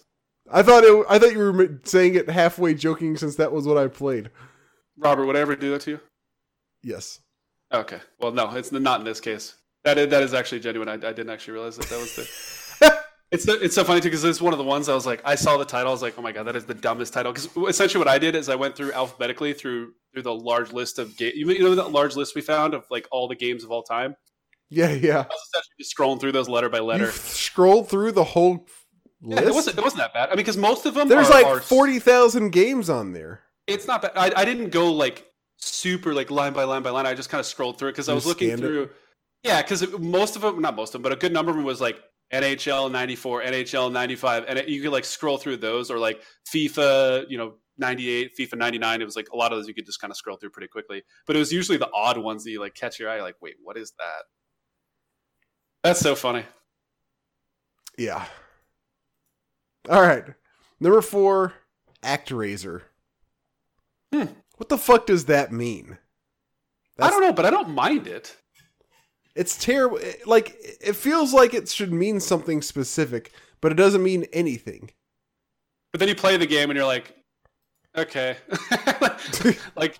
How, what, what would you title that game with how, how with all the complexity? I would at least use some words that mean something. you put it this way: you would use words. yeah, there you go. I would use words and not just pick two random words and make a compound word out of them. How about that? It could have been. It could have easily has been like door pillow. Door pillow. Jesus. All right, what's yours? What's your number four? Uh, my number four is Attack of the Mutant Camels. So let me show you the picture of this. This is this is it, it was it was funny enough with the title, but then you see the freaking box art, and it is classic. Here, let me show this to you. This camel looks stoned out of his mind. Like whatever this guy is is going after, I'm all about it. Look at look at that Nice. freaking box art. And, and here's the best part. So you see that box art, right? yeah, This is what it looks like. that's what. look at look what it look, look at the actual game looks like. I just sent you that. Holy shit, that's some uh, that's some vaporwave Atari stuff right there. Yeah, so this game is called Attack of the Mutant Camels. I know nothing about this. This is for the Atari system. Uh, look up the box art. Is this really? That looks better than it. I mean, in some ways it does, in some ways it doesn't. But like the, for instance, the font, like the letters on there, that looks better than Atari. Is this Atari Twenty Six Hundred? I wonder if this is some updated version of or something. Yeah, because the font is really legible. Um, let's see. This says yeah, Actually, it does, it does you're- say. Hold on, here, hold on, hold on. Okay, it was released for the Commodore sixty four. And, Originally? and uh, it says and Atari eight bit family. I don't know. So so definitely not Atari twenty six hundred. Gotcha. Um, but You're not kidding though. That font is really clean. yeah, it looks like um. I'm not familiar with this. Let's see. Our Atari 8-bit family is a series of 8-bit home computers introduced by Atari in 1979. So this is a uh, actual computer made by Atari that this is made for. Okay, so this is not an Atari in the sense of Atari 2600, the classic Atari. This is like a some some other Atari computer thing that Gotcha. that is uh, that apparently existed. I, I love our tangents. I, I honestly I love it when we go off on random tangents. It makes me it makes me so happy. Uh, so yeah, my number four was Attack of the Mutant Camels. Just just just like yep, you know exactly what you're getting into. I think sure, let's give it a shot. Yeah, this is a fucking trippy looking game. I wonder what the uh, what the goal of the game like. What you do in it? I'm gonna assume. No, I'm just kidding. Never mind. I have, I have no idea. I bet you control this camel that's on the screen. You think it's a mutant camel? And do you think you're attacking? I can't stop. I don't think it doesn't even look like. Well, maybe it does is a mutant camel because it doesn't even have a hump. they they evolved to get rid of their humps, or they mutated to get rid of their humps, and then I don't know what you're attacking. Then they can't store water. That's why they have to attack things. So they that's that's They're there purely to to absorb sustenance from you. yeah exactly. All right, that's a good, that's a good. One. I love this box art. He definitely does look high. Yeah, I mean that, that camel's on drugs. Somebody, somebody. All right. Uh, my number three. Um, we were talking about uh games. We were t- we, this this it made me think. I, I thought of this one. Um, when I already had this on my list, but it, it made me think of it when you said like the Kingdom Hearts games. Like you thought they sounded yeah. like so cool. This one I feel like is trying to sound cool. yep. Uh, Siphon Filter. Yeah, that's a rough one. And and and when you actually play the game and how serious it takes itself, and then you see the main character running, and you're like, this game should never ever try to be. T- Have you ever seen the running in this game? Yes, We've talked about I've- this before. It Yeah, we talked about it. so I, hard. I used to have this game. Um, oh, me never- too. yeah, I, I, have the player's guide still.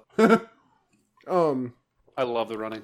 It sounds like a uh sounds like a fucking like Matrix character name. Yeah, and- and what's funny is the the cover for it is very matrixy. It's black with this green. yeah, it is. You're right. Yeah. Fire. Yeah, Yep. yeah.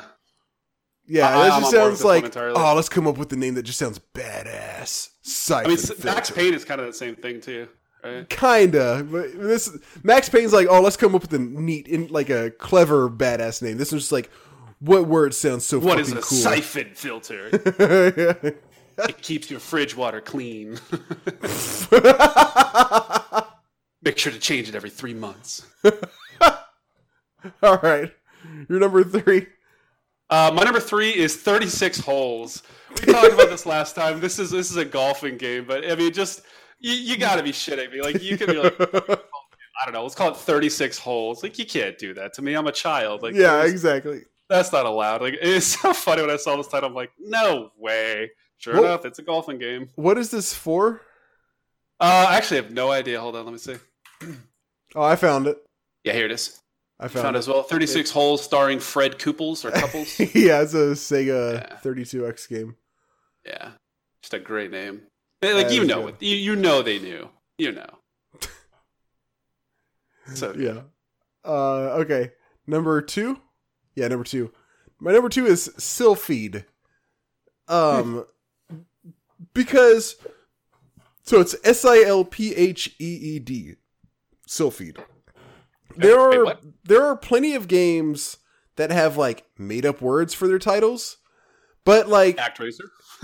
yeah, but most of them at least convey some kind of idea of what the game is like, or they or they at least sound cool or something.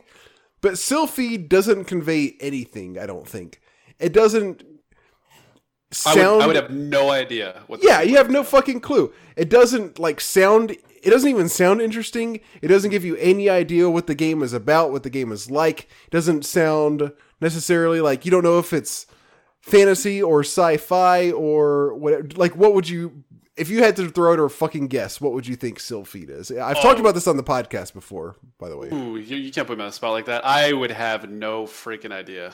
I actually. I will give you a hundred dollars if you can guess exactly what kind of game this is. Can I What- Google it? No. I'm kidding. uh, Sylpheed. And what Uh, what what what genre like what style game and like what type of game it is? What genre game? I'm just gonna guess it's a point click adventure because I know you, that's all I know you no. for. So This is a shoot 'em up, like top top top down couldn't be more wrong. shmup. No, yeah, uh, it is like a th- kind of a. It, it does have some 3D elements, but yeah, it's more or less a top down shooter. Um, yeah, every time I see this, I'm just like, where did this come from? All right, uh, yeah, th- that's just because it, not only does it not give you any idea about the game, but it's also just like not even an interesting title. It's like they could have at least done that. All right, you're number two. All right, and I apologize if this offends anybody, uh, gosh. but there is a game that it, it, it- on the cover is called Touch Dick, Touch but dick. it's DIC. Yeah, it's DIC, short for dictionary. So this is one of the cover arts that they have. this this is a DS game. So this oh, isn't is tech. too new? Oh, I'm so sorry. Wait, is this too? No, no, no. I, no, I wasn't saying that. Uh, well, it looks like it is. Maybe. What is it? 2000. I didn't even think about that. No, no, it's 2005. It's 2005. Okay. But this, I don't even know if this qualifies as a game, but it's on DS, so I think it should be allowed regardless. Yeah, and there's the re-release with Touch Dictionary. When, that this- really when the when the next one came out, they're like, "Hey guys, we really gotta, uh, we really Um, can't." Formerly known as Touch Dick, is a dictionary software for the uh, for Nintendo DS released in 2005 exclusively to South Korea. Uh, offers translation from English, Japanese, and Korean. And uh, yeah, Okay, so so probably the the like US version is the one that's called Touch Dictionary. I would think, right? Uh, so I believe the original release, because I, I think they changed the actual name of it because of that, because it says formerly known as Touch Dick. Okay. Yeah, it, it's just like the second I saw it, I'm like, you have got to be shitting me. Like, how did this get through the safety nets? Like, what is your safety net? Do you have one? Holy shit. That is uh That's a good one. I have never heard of this. yeah, likewise. This is one of those things that came out, or that I found while, while looking. it says the original name of on this is on Touch Dictionary. The original name of the game, Touch Dick, fostered controversy after a fail blog posted the cover noting the similarity of the word dick to the word dick with a K, slang for penis. Gaming blog Joystiq called the title potentially offensive. Watch Mojo also placed it third in top 10 worst video game titles. I didn't even know the term dick was a slang. I didn't even think about that. I didn't even register in my brain until you just said that. What? The, the term dick, I just didn't even think about it as slang because it's such a co- it's such a common term for penis in, in my mind. Like, Oh, okay. I thought you were saying you didn't think about the word dick meaning penis. Oh no no no no no! Sorry, okay. that's funny. I was like, you didn't catch that? Okay, yes. Uh, you you were saying you literally weren't thinking of it as a slang term as opposed Yeah. to a, It's just like it, when I think of it, it's just like yeah, that's exactly what it is. Like I yes. That's the medical term for it. Like you Yeah, go to the dick doctor. yep. Uh, all right, number one, big mother truckers. Oh yeah, that's a good one. Like, I it's almost cheating to use this as number one because it's just so dumb. You know, like Oh yeah, I don't know if they're trying to be funny or trying to be edgy, or I guess probably both. I guess, but it's just ah, it just doesn't work. And the fact that it's not even mother, it's mother. well, of course. I, I know it's kind of of course, but also it makes it worse. Yeah, I agree. Big mother truckers. Yeah. All right. Um, Jay. All right, so my number one, it thankfully is not super offensive like the rest of this. This is Tongue of the Fat Man. This is such a funny title. Like I just see this. eh, you- You're talking about what to expect from games when you hear this, and it's like, what? Like what? What am I supposed to expect from this? And then you look at the cover art, and it's just, it's even better. Like it just adds. Holy again, shit! What the Yeah, it- fuck? Exactly. Like eh, so. So for those who can't see it, it is black background with this red font that is outlined in yellow that says "Tongue of the Fat Man," and then it's this person's lower half, starting with their nose down, with their mouth open. They're kind of grinning and showing their teeth, and their nose has eyeballs and eyebrows. Yeah, the nose is like the whole top. It's it's as if their face was cut off at the top of the nose, but the top of the nose was the rest of their face. It is a horrifying cover art, but the name alone is just intriguing. It's like, what could this? Again, what is this game about? Oh, it's a fighting game. Did you get that from Tongue of the Fat Man? Neither did I. No, Like, this is a uh, DOS slash Commodore sixty four slash Sega Genesis game. What does it say? Uh, yeah, fighting game. yeah, Wow, it's a good one. this is a good find, Jay. Thanks, man. Well, the internet found it, but All right, tongue of the fat man. That about take. Holy shit! Look at. There's a screenshot. Let me see if I Of can. the actual gameplay. No, of just like Oh. a an image from the game. There's a uh big. I guess it's probably the main character. It's a big, huge guy. I'm trying to find a like a linkable Like a sumo version. wrestler almost, I think is what I saw. Um, kinda, but Yeah. he is his fat like the like the fat rolls and his his nipples are eyeballs, and then the fat Okay, rolls in his what? stomach make a mouth. Oh my gosh. Yeah, no thank you. No thanks. I think you, that you put it pretty well. All right, for our next top five, uh, we forgot to we forgot to discuss this beforehand, but if it's all right with you, I think it's time for us to do our uh, top five host quote bingo. Basically, top five things that we say very often. What? Uh, like top five most common phrases from both of us. Oh no. Phrases What? or, or individual words. Ooh. That means I have to pay attention to you though. It means you have to agree. I mean I will. Okay. That's that. No more discussion needed. Okay. Uh, is that is that does that work for you? Sure. We can go with that. All right. So host bingo, the top five words or phrases. We'll do each other. So I do your the mo- things I that would you think say so, the yeah. most. You do the things that I say the most. Sounds good. Yep. Oh, I Alright. don't, but I'll, I'm down. So uh, I'm sure there scared. are several very obvious ones. Everyone write in, tell us what our top five most common, most uh, catchphrase-ish phrases that we say are. I remember when I kept saying. Remember I kept saying "got him" all the time. no, I don't really remember. You remember that? You, you and Blake used to comment on that. all the time. I, I said it probably thirty times an episode. Did you say it? I don't Oh remember yeah, that. you guys used to make fun of me for it all the time. Wow, I, I don't remember that at all. Yeah. I was just like, "Got him." I, mean, I do remember like a few times where that was said a whole bunch. I don't remember it being an ongoing thing. But Yeah. anyway, let's let's go to emails.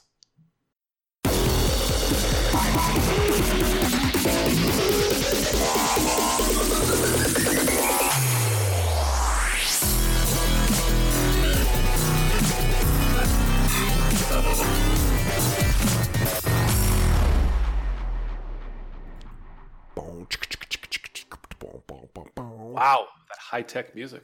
Yeah. Um, all right, first one we got another emailish type tweet. This is from at Les Play Games, L E Z P L A Y G A Y M E S. Uh, Let's Play Games says, uh, Class Games Cast, man, I just listened to episode 61, and Jay just hates on the game I beat as a kid. The, the Lion King. Oh, what? That is a commonly disliked game. I am not the only person that dislikes that game. It says, "LOL, everyone hates this game," and honestly, and honestly, this is the only game I can speed run. I'm slowly catching up. uh, I think on your episodes is what that's what they mean. I, I would say if you haven't played it in the last five or ten years, give it a go and digest just the level where you have to hop from like the trees to the giraffes, and that will cause you to understand, at least in my opinion, why that game is Well- so widely hated. The this person, I don't know if it's a male or female, so I don't want to say he or she, but this person says this is the only game that they can speed run. So I assume they Oh, speed run Oh, played sorry, through the whole I didn't hear thing many times. Wow. I'll be honest with you, I don't know many people who talk positively about that game. That's I've not heard it either. I, I have not heard a whole lot about this game, but I this is the first positive that I have heard about it. Yeah, to each their own. I mean, if you enjoy speedrunning it, by all means. It's just that's a tough one, man. It's it's mechanically it doesn't make sense. Visually, it's odd. It's it's a tough one. Are you willing to say that this is a that this is a bad person for liking this game? Absolutely not. You're not gonna you're not, you you don't have the balls to say that. Oh, the balls. That's not an accurate statement. Get out of here. Stop trying to investigate. All right. Uh, thank you very much. Let's play games. Next one, uh, an actual email um, from. Uh, he didn't put his name in the uh, in the bio in like the at the bottom, so I'm just going to assume it's. Uh, I, I'm not going to try to grab the name from the email, so we'll just say anonymous. Um, have you guys done the Hulk yet? the one from 2003 on PS2 and Xbox. It's a silly beat 'em up that I played a lot when I was about 15. Is 2003 too recent? No, uh, 2003 is not too recent. Our cutoff is 2005, or we we, we include 2005. Nothing after 2005. Did But- we say like did we set a month for it, or did we just say the end of 2005? We just said anything in 2005 is fair game. Anything Gotcha. past that is not. Um, but no, we have not done the Hulk yet.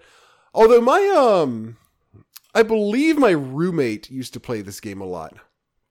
Uh, it was at least it was either this or some other Marvel game that came out right around the same time. Uh, there may have been a Wolverine game. May have been the Wolverine game that he played if if there's one that came out around this time. But no, this is supposed to be a pretty good game. I do remember hearing pretty good stuff about this. I might uh put this on my list because this this is kind of like this seems kind of like a uh, simple kind of have fun, but you don't have to like think too hard about it type game. Uh, I may consider playing this one sometime. Uh, no, we definitely haven't talked about it yet on the podcast. Yeah.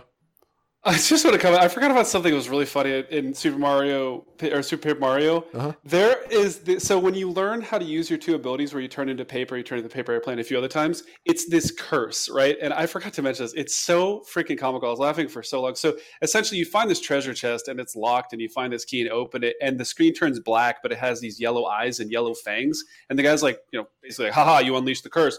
And because of that, if you press the R button, you can turn into a paper airplane and fly. And it's like, and you must use the joystick to control it. It's like supposed to be like this really like evil, malevolent thing. It's like, ha ha ha. And you're like, okay. That's good. I forgot about that. That's classic. Anyways, All right. Thank you very much, anonymous email writer.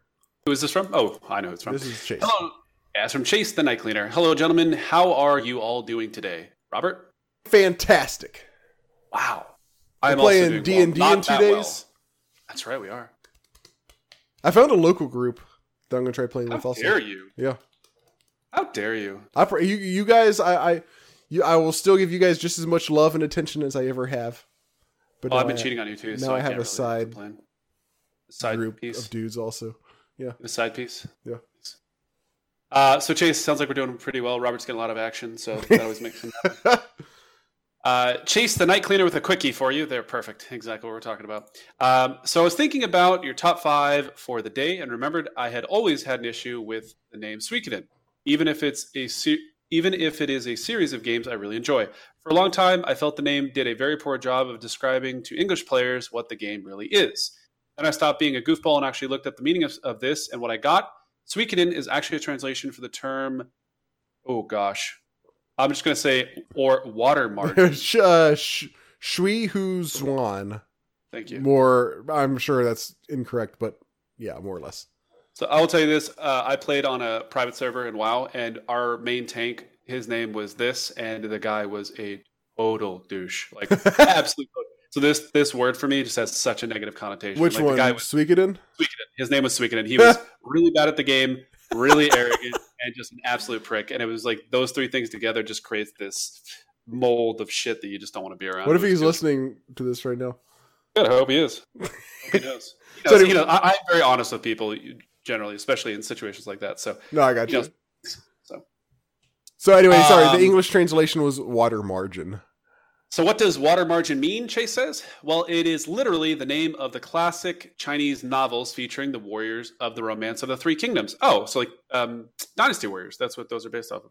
Uh, is Romance of the Three Kingdoms. Okay. Uh, Konami decided to do some name swaps, but loved the idea of great dynasties fighting and the concept of 108 stars, special destined people in parentheses.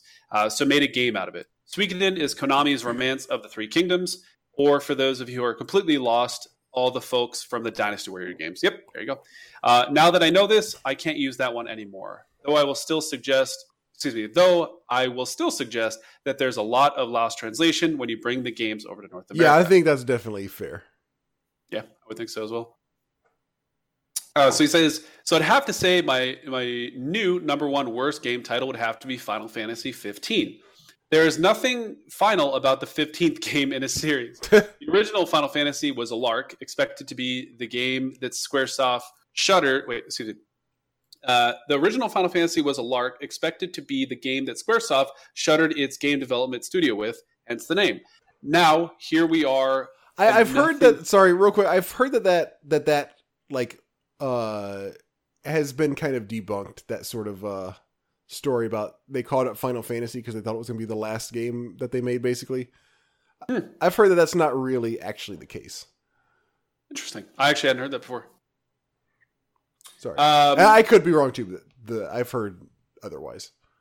He goes on to say, Now here we are, and nothing feels final about any of these fantasies. There will always be another one, even if Square slash Enix disappears, someone will take up the franchise in a heartbeat. So, yeah, unpopular opinion, but they should have stopped using the name a long time ago. Actually, I, I'd be completely fine if they changed, if they had unique titles. Like if it was like Final Fantasy and then Dash, whatever they want to call the title, I think that would be okay to do. But yeah, I kind of agree with you. Just having a, a numeric aspect to it is, is kind of lame. And you know, I I. I honestly don't like. I kind of like just having numbers, or at least a number and a subtitle. but I don't really like it when you just drop the numbers altogether. 'Cause to me, it gets confusing. I would be way. okay with it if they did the number along with a subtitle or just a subtitle. Um, Hmm. I think I'd be okay with that. But yeah, I, I can kind of see where you're coming with. This I go. I go the opposite direction. So that way, because for me, it's like, okay, which one of these comes first? Which one's the? Which is the seventh one? Which is the tenth one? It's true. It's like uh Xbox One. Like what? That's that's the fourth. That's the fourth, or the I guess it's the third one. I, I'm sorry. So Xbox One is the is the third Xbox. Xbox 360 is a second. Well, What? the reason they call it the Xbox 360, Robert, is because when you play it, you you spin 360 degrees and you walk away. you walk into it. I know that's the joke, Robert. Okay.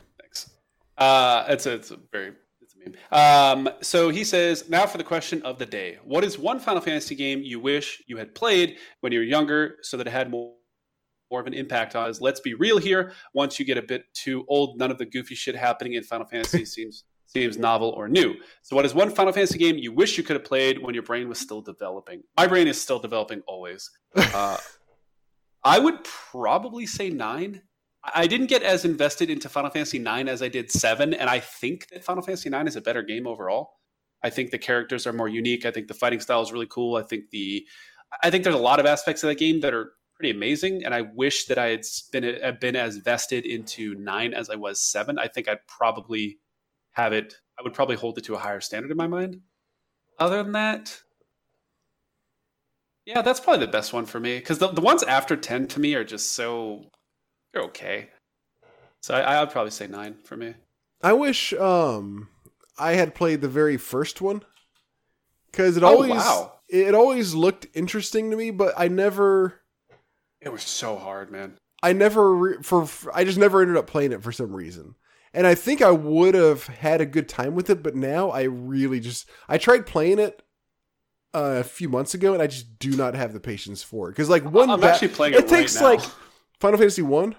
Yeah. Holy shit! It it- takes it on my phone. it takes two minutes for or like you know i'm probably exaggerating somewhat but it takes like a minute for the other for the enemies to take their turn You so when you're at the main screen, you can turn up the message speed to eight, and the combat goes so much it faster. turns up the combat speed too Yes, cool because Okay, it turns up the chat. So like when it's like good know. monster one swings, miss, monster two swings, one damage, like or critical hit, or Holy whatever it is. shit Yeah, yeah, and, yeah, it- no, and it like there's like I- I a don't pause even in see it. between each one it is it takes forever for them just to take their fucking turns I would love to to get in call with you sometime and play through that game. Like if we we, we could do something fun where we pick each other's parties or something. I would love. I've done that with somebody before.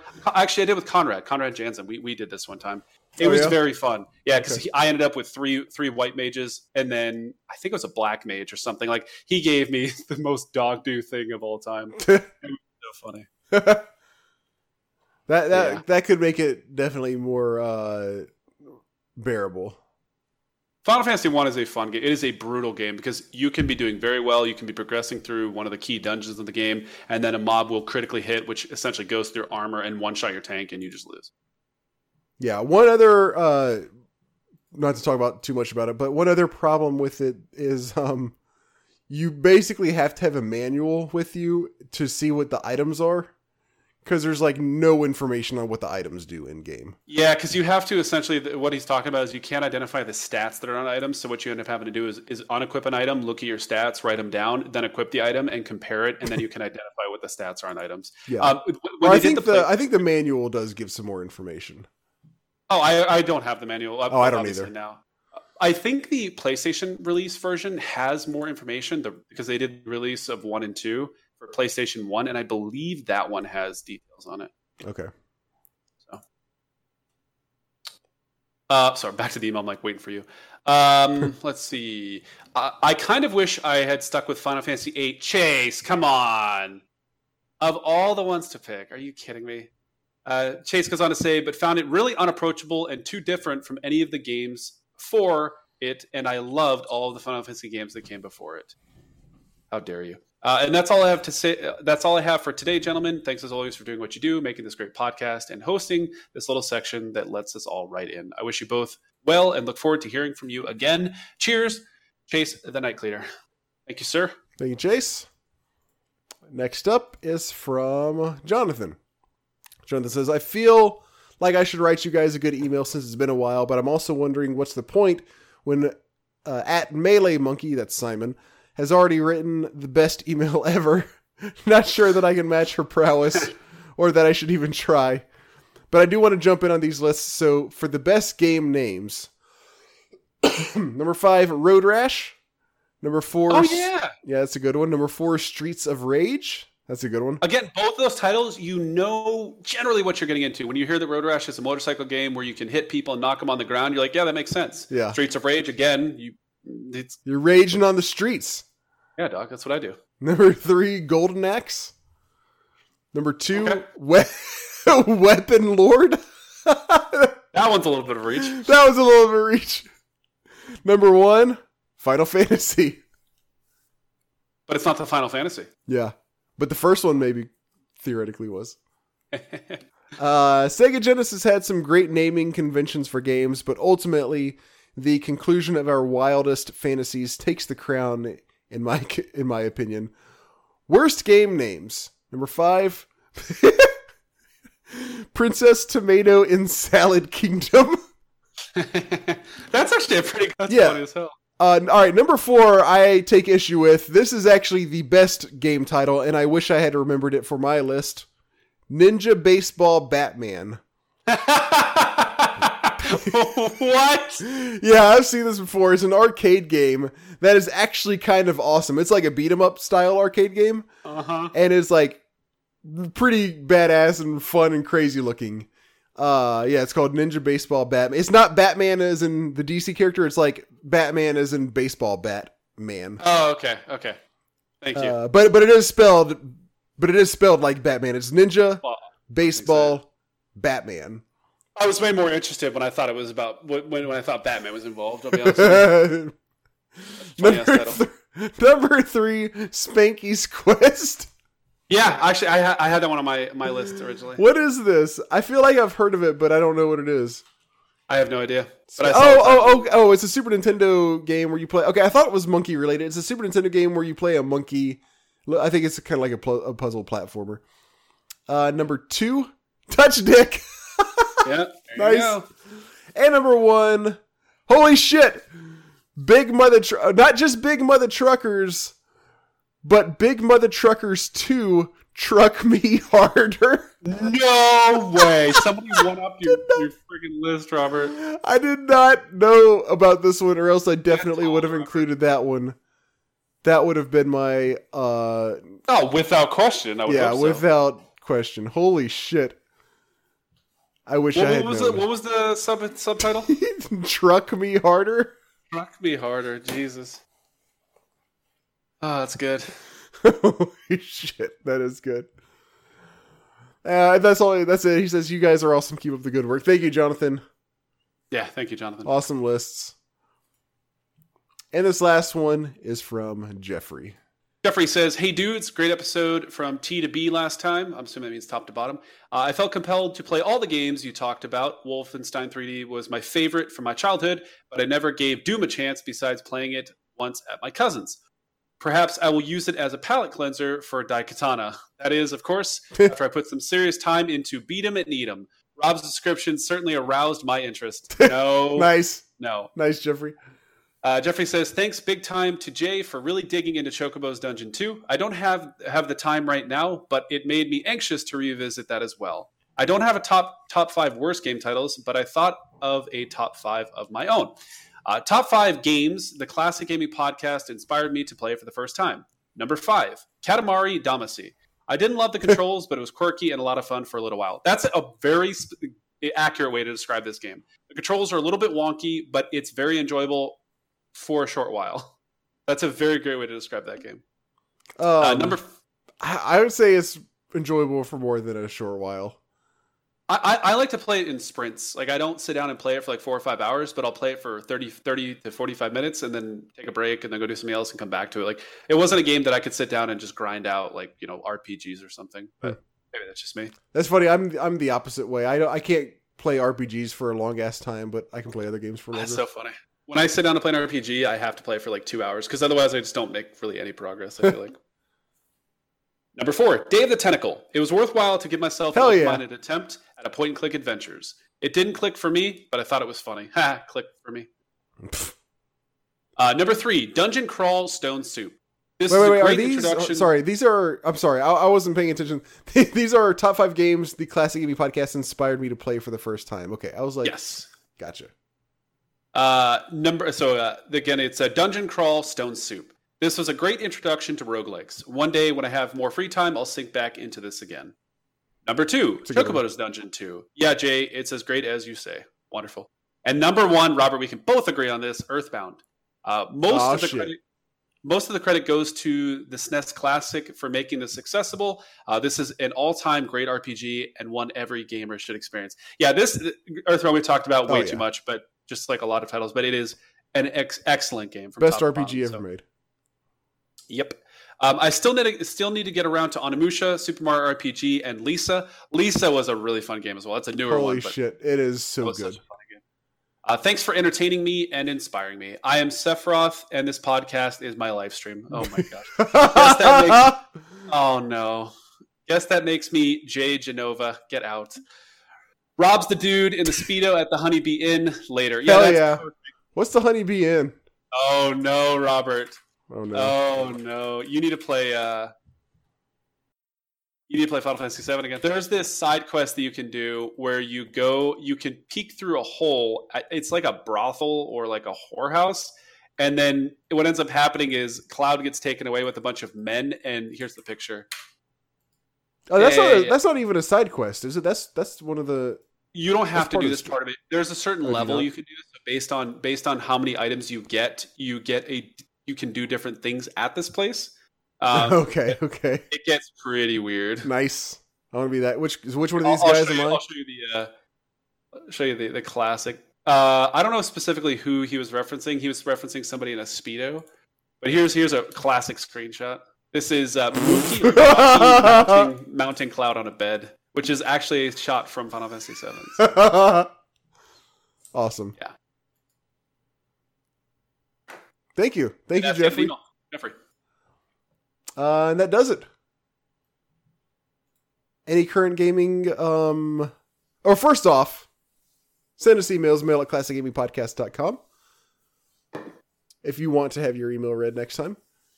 Yep. Again, next time is uh, top five uh, things that me and Jay say the most. Or our catchphrases, if you will. Uh, Jay, any cl- current gaming subcast stuff you have to talk about? Yeah, a couple things. So first off, I get back into StarCraft uh, again. A little bit of Brood. War, Oh yeah, I was going to ask you about 2. that. Yeah, so I've been playing a little bit of Brood War, a little bit of StarCraft Two, uh, watching a lot of tournaments again. But it, it's it, every time I go back to, them, like, man, these games are so fun. I cannot wait for an RTS. I really hope Warcraft Three takes off enough to develop a pro scene again, but it's Oh, unlikely. be but I would love to see an RTS in the forefront again, or at least in the top five. Um, so there's that. Um, the second thing is I'm playing a lot of tabletop games. I actually purchased. So I'm going. I'm going uh, up to a cabin here in the next couple weeks. So I purchased a couple board games in preparation for it. Um, so I just want to talk about them really quick because some of, I've played all four of them already, and they're super fun. So the first one is Dixit. It's D I X I T, and it's this touch kind of dicks? get out, touch Dixit. Um, it's this sort of social deception game, and essentially you are given a, you're given a, a handful of cards, and you choose one of them and you describe it either by saying a word, a phrase, a song, a, you know, whatever you want to say, and then you put it face down, and then everybody else puts down a card that matches that description, and then they are trying to guess what you put down. And it is very fun, and the art style for this game is amazing. Here, I'll show you, I'll show you a picture of one it is the art style in this game is absolutely amazing and each card has such depth to it and the more i look at these cards the more i realize is going on in them because initially you'll look at a card and go yeah i can describe it with this word and then you'll end up looking at a little bit more in depth and you're like holy shit i didn't even notice that that, that was going on in this image Huh. so that's, dixit um, the next one is um, oh, cool. yeah the art style is really cool in, in, in this game and there's there's expansions that add more to it uh, the next one is Wait, how, how do you spell this? Uh, D I X I T. Okay. Uh, the next one is Pandemic. This is a co-op Oh, uh, strategy game. Very fun game. Um, you're essentially trying to eliminate or eradicate diseases, and there's a massive amount of strategy to it. Uh, it's very very fun. A lot of communication going back and forth between you and your teammates. Um, so I got so the, the first one is a PvP game. Basically, you're playing against each other. Second one's a co-op game. The third one is another PvP game called King of Tokyo, and this game. Oh, I love that. Fun. That game is super duper fun. So King of Tokyo, you pick a big ass monster like like a gorilla or a, a freaking um, metal T Rex or um, you know a, a, there's it's it's kind of like the the what's what's the game where you smash the buildings? The old school one? Rampage. Rampage. Characters from Rampage think of that. And essentially you uh, you're going into Tokyo uh, on your turn you move into Tokyo and then when you're in Tokyo everybody outside of Tokyo can hit you and when you're in Tokyo you can hit everybody outside of it and you can deal damage to them and if you kill them you win but you can also go for victory points which are acquired through these different mechanics the first game You can get like you can get like ability like power ups essentially too. That like it's like oh anybody anytime somebody attacks you they take damage or like okay if if you don't attack anybody on this turn then you get a point like a victory point. a victory point. Yeah. Yeah. So the, the first time we played, uh, so essentially the actual mechanics are kind of like Yahtzee. So you have six dice, you roll them, you keep as many as you want, you roll the rest, you do it a third time, right? And the dice have healing, damage, um, energy, which is used to be, it's basically a currency. Um, and then there's numbers, and numbers work towards victory points. Um, but what's really fun is one of the cards Robert was alluding to. So I got some energy again, which is currency, and I purchased this card that allows me to AoE. So whenever I hit somebody, I hit everybody else. And so on my turn, I did nothing but roll damage, and I just killed everybody. And I won that way, and it was really fun because you, you can win that way. You can win through victory points, and it, it, it's it's very very fun. That's one of my favorite games. The last game I got, which is massive. So I've been I've been eyeing this game for a while. So I have been looking for a D&D th- sort of themed co-op, super in-depth RPG board game for a while. And Gloomhaven is this game that I have seen talked about on everybody's list. Like when you Google RPG board games or tabletop games that are really good, Gloomhaven is on everybody's list. And so this game finally came up on sale. It was actually uh, it was it was 50, almost fifty dollars off.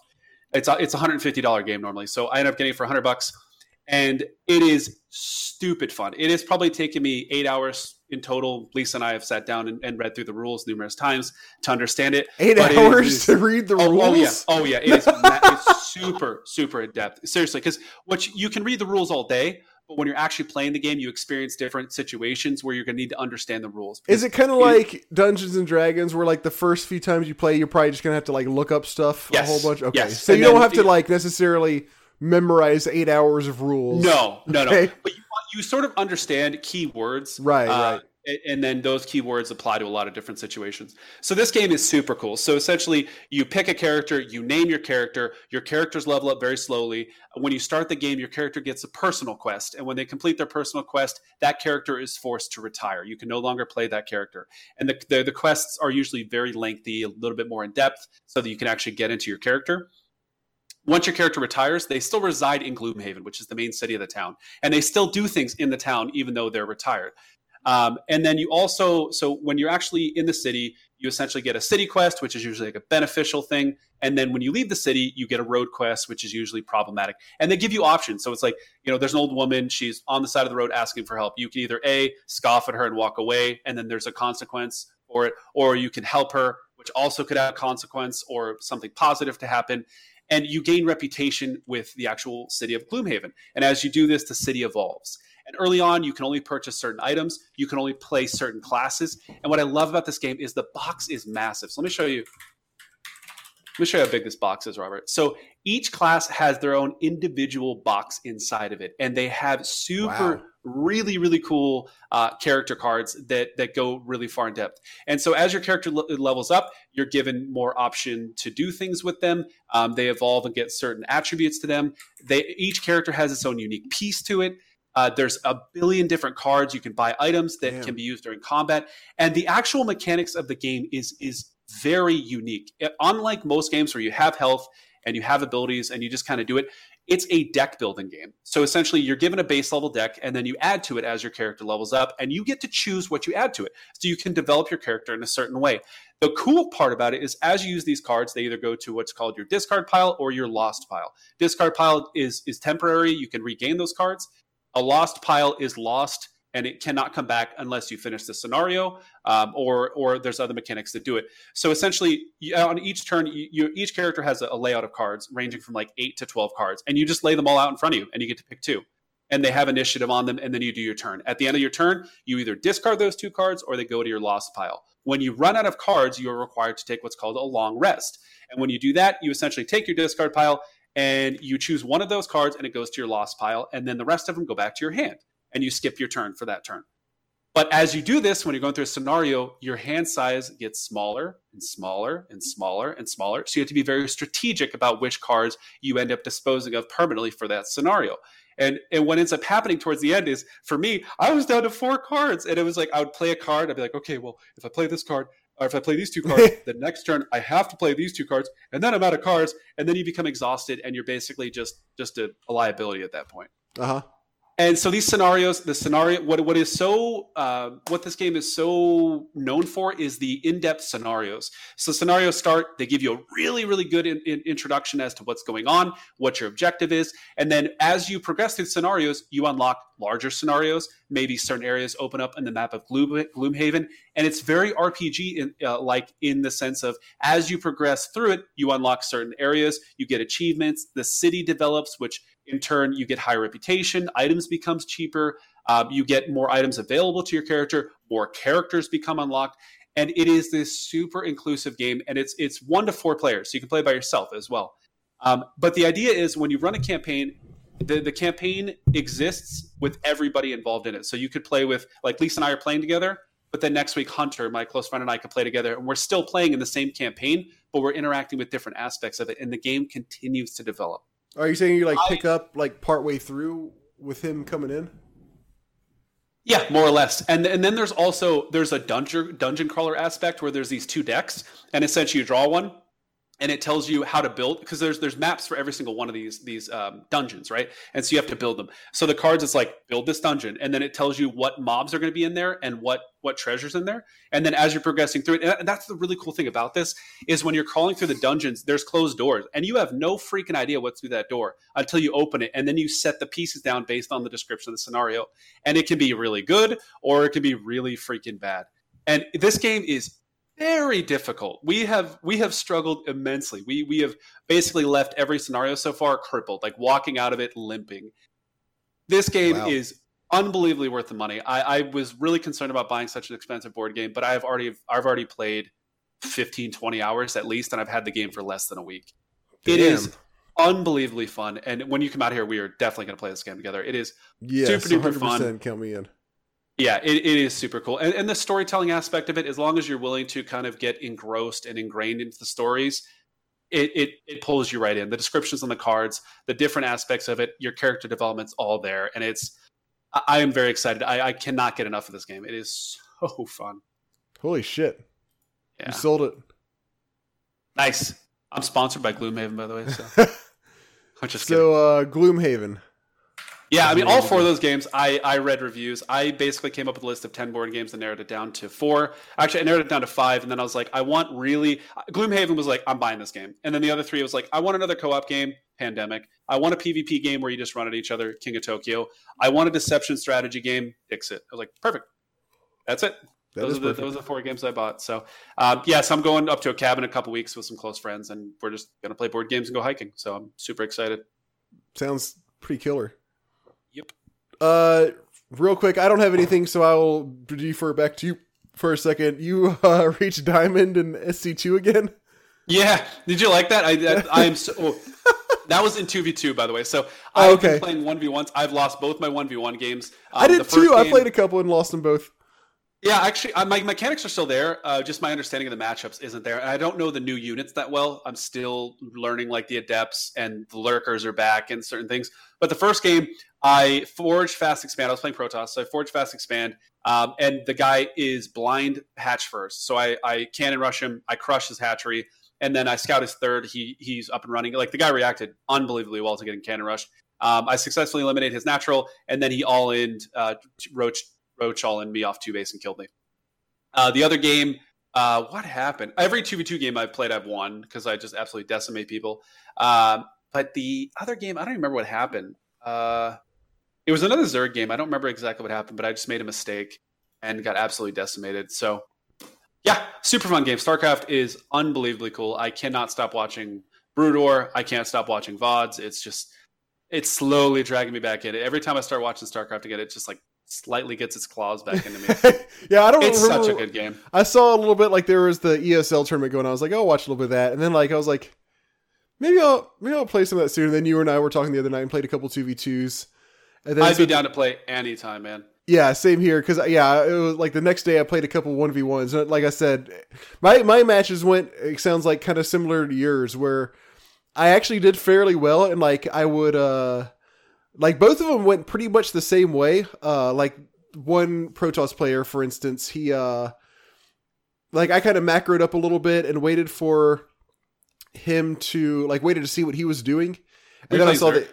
that. Uh, yeah, and then he was getting like kind of greedy, so I started uh like massing roaches real quick, and I got a big army of roaches, and I took out one of his bases, and then like took out like another base, and then but then like he was able to to fight me off, and, and I kind of stupidly just kept on fighting him until all my roaches died, and then mm-hmm. like he counterattacked and killed me. So like I I like almost beat him, and then like I just lost. I I will say, without without question, in my mind, I think StarCraft is the most difficult competitive game that is out there. It is like every time I watch pro scenes, especially Brood War, it's just the mechanics, the thought process, like everything that is involved in that game. It, it, I have so much respect for people that play this game at such a high level. It, it's just you, you- there's these slight things that all these players do. The, these top level, like Serral. Serral is a European Zerg who is absolutely dominating Koreans one after another. Like he, he is the world. He was the he's the world champion right now. And it's like you watch his gameplay versus everybody else. And it's like these very slight variations that Mhm. maybe maybe make his timing one second faster. And it's like these really slight things, and, and all these things add up. And it's it's just such a fun game. And that's why I love RTS so much. Is is just there's just so much to them that's going on. And for people who can play it at such a high caliber, I have the utmost respect for them because no matter how hard I practice, no matter how hard I play, I could never be at that level. I can understand and respect what they do. Yeah. but I wish I could do anything that these people are doing. Right, right, yeah. I love StarCraft. StarCraft will always have a very special place in my heart. And what's funny is that's how you and I met. Oh yeah, it's true. That's funny. Yep. Okay. Uh nice. That was a that was a strong I feel like that was a strong subcast we had this time. Or at least Good, on good. your on your part. That's because I'm actually doing stuff in my free time instead of biding time until Game of Thrones and UFC and Vanilla WoW. Mm-hmm. Are you watching Game of Thrones? Uh, I've been watching I've been catching up with them. I don't have HBO, so I've been like getting the DVD like the Blu-ray sets after Have you watched it all already? uh up until like they haven't finished the last half they haven't finished the whole thing, right? Correct. It's the Correct. season eight's coming out. Okay, yes. April. I have watched everything that they have released so far. There's a new trailer came out today. Oh, really? Yeah. Nice. I'm super excited. I, I can't wait. We my my close friends and I are putting together a, a list of like ba- there's one online where you can basically look and s- it, it- it's like who do you think's going to live or die and how they're going to die and you a spread of what we think's going to happen. Taking bets. Yeah, more or less. Nice. Yeah, I'm super excited about that. Uh, game of the quarter. Game of the quarter is next episode. That will be Daikatana. Daikatana.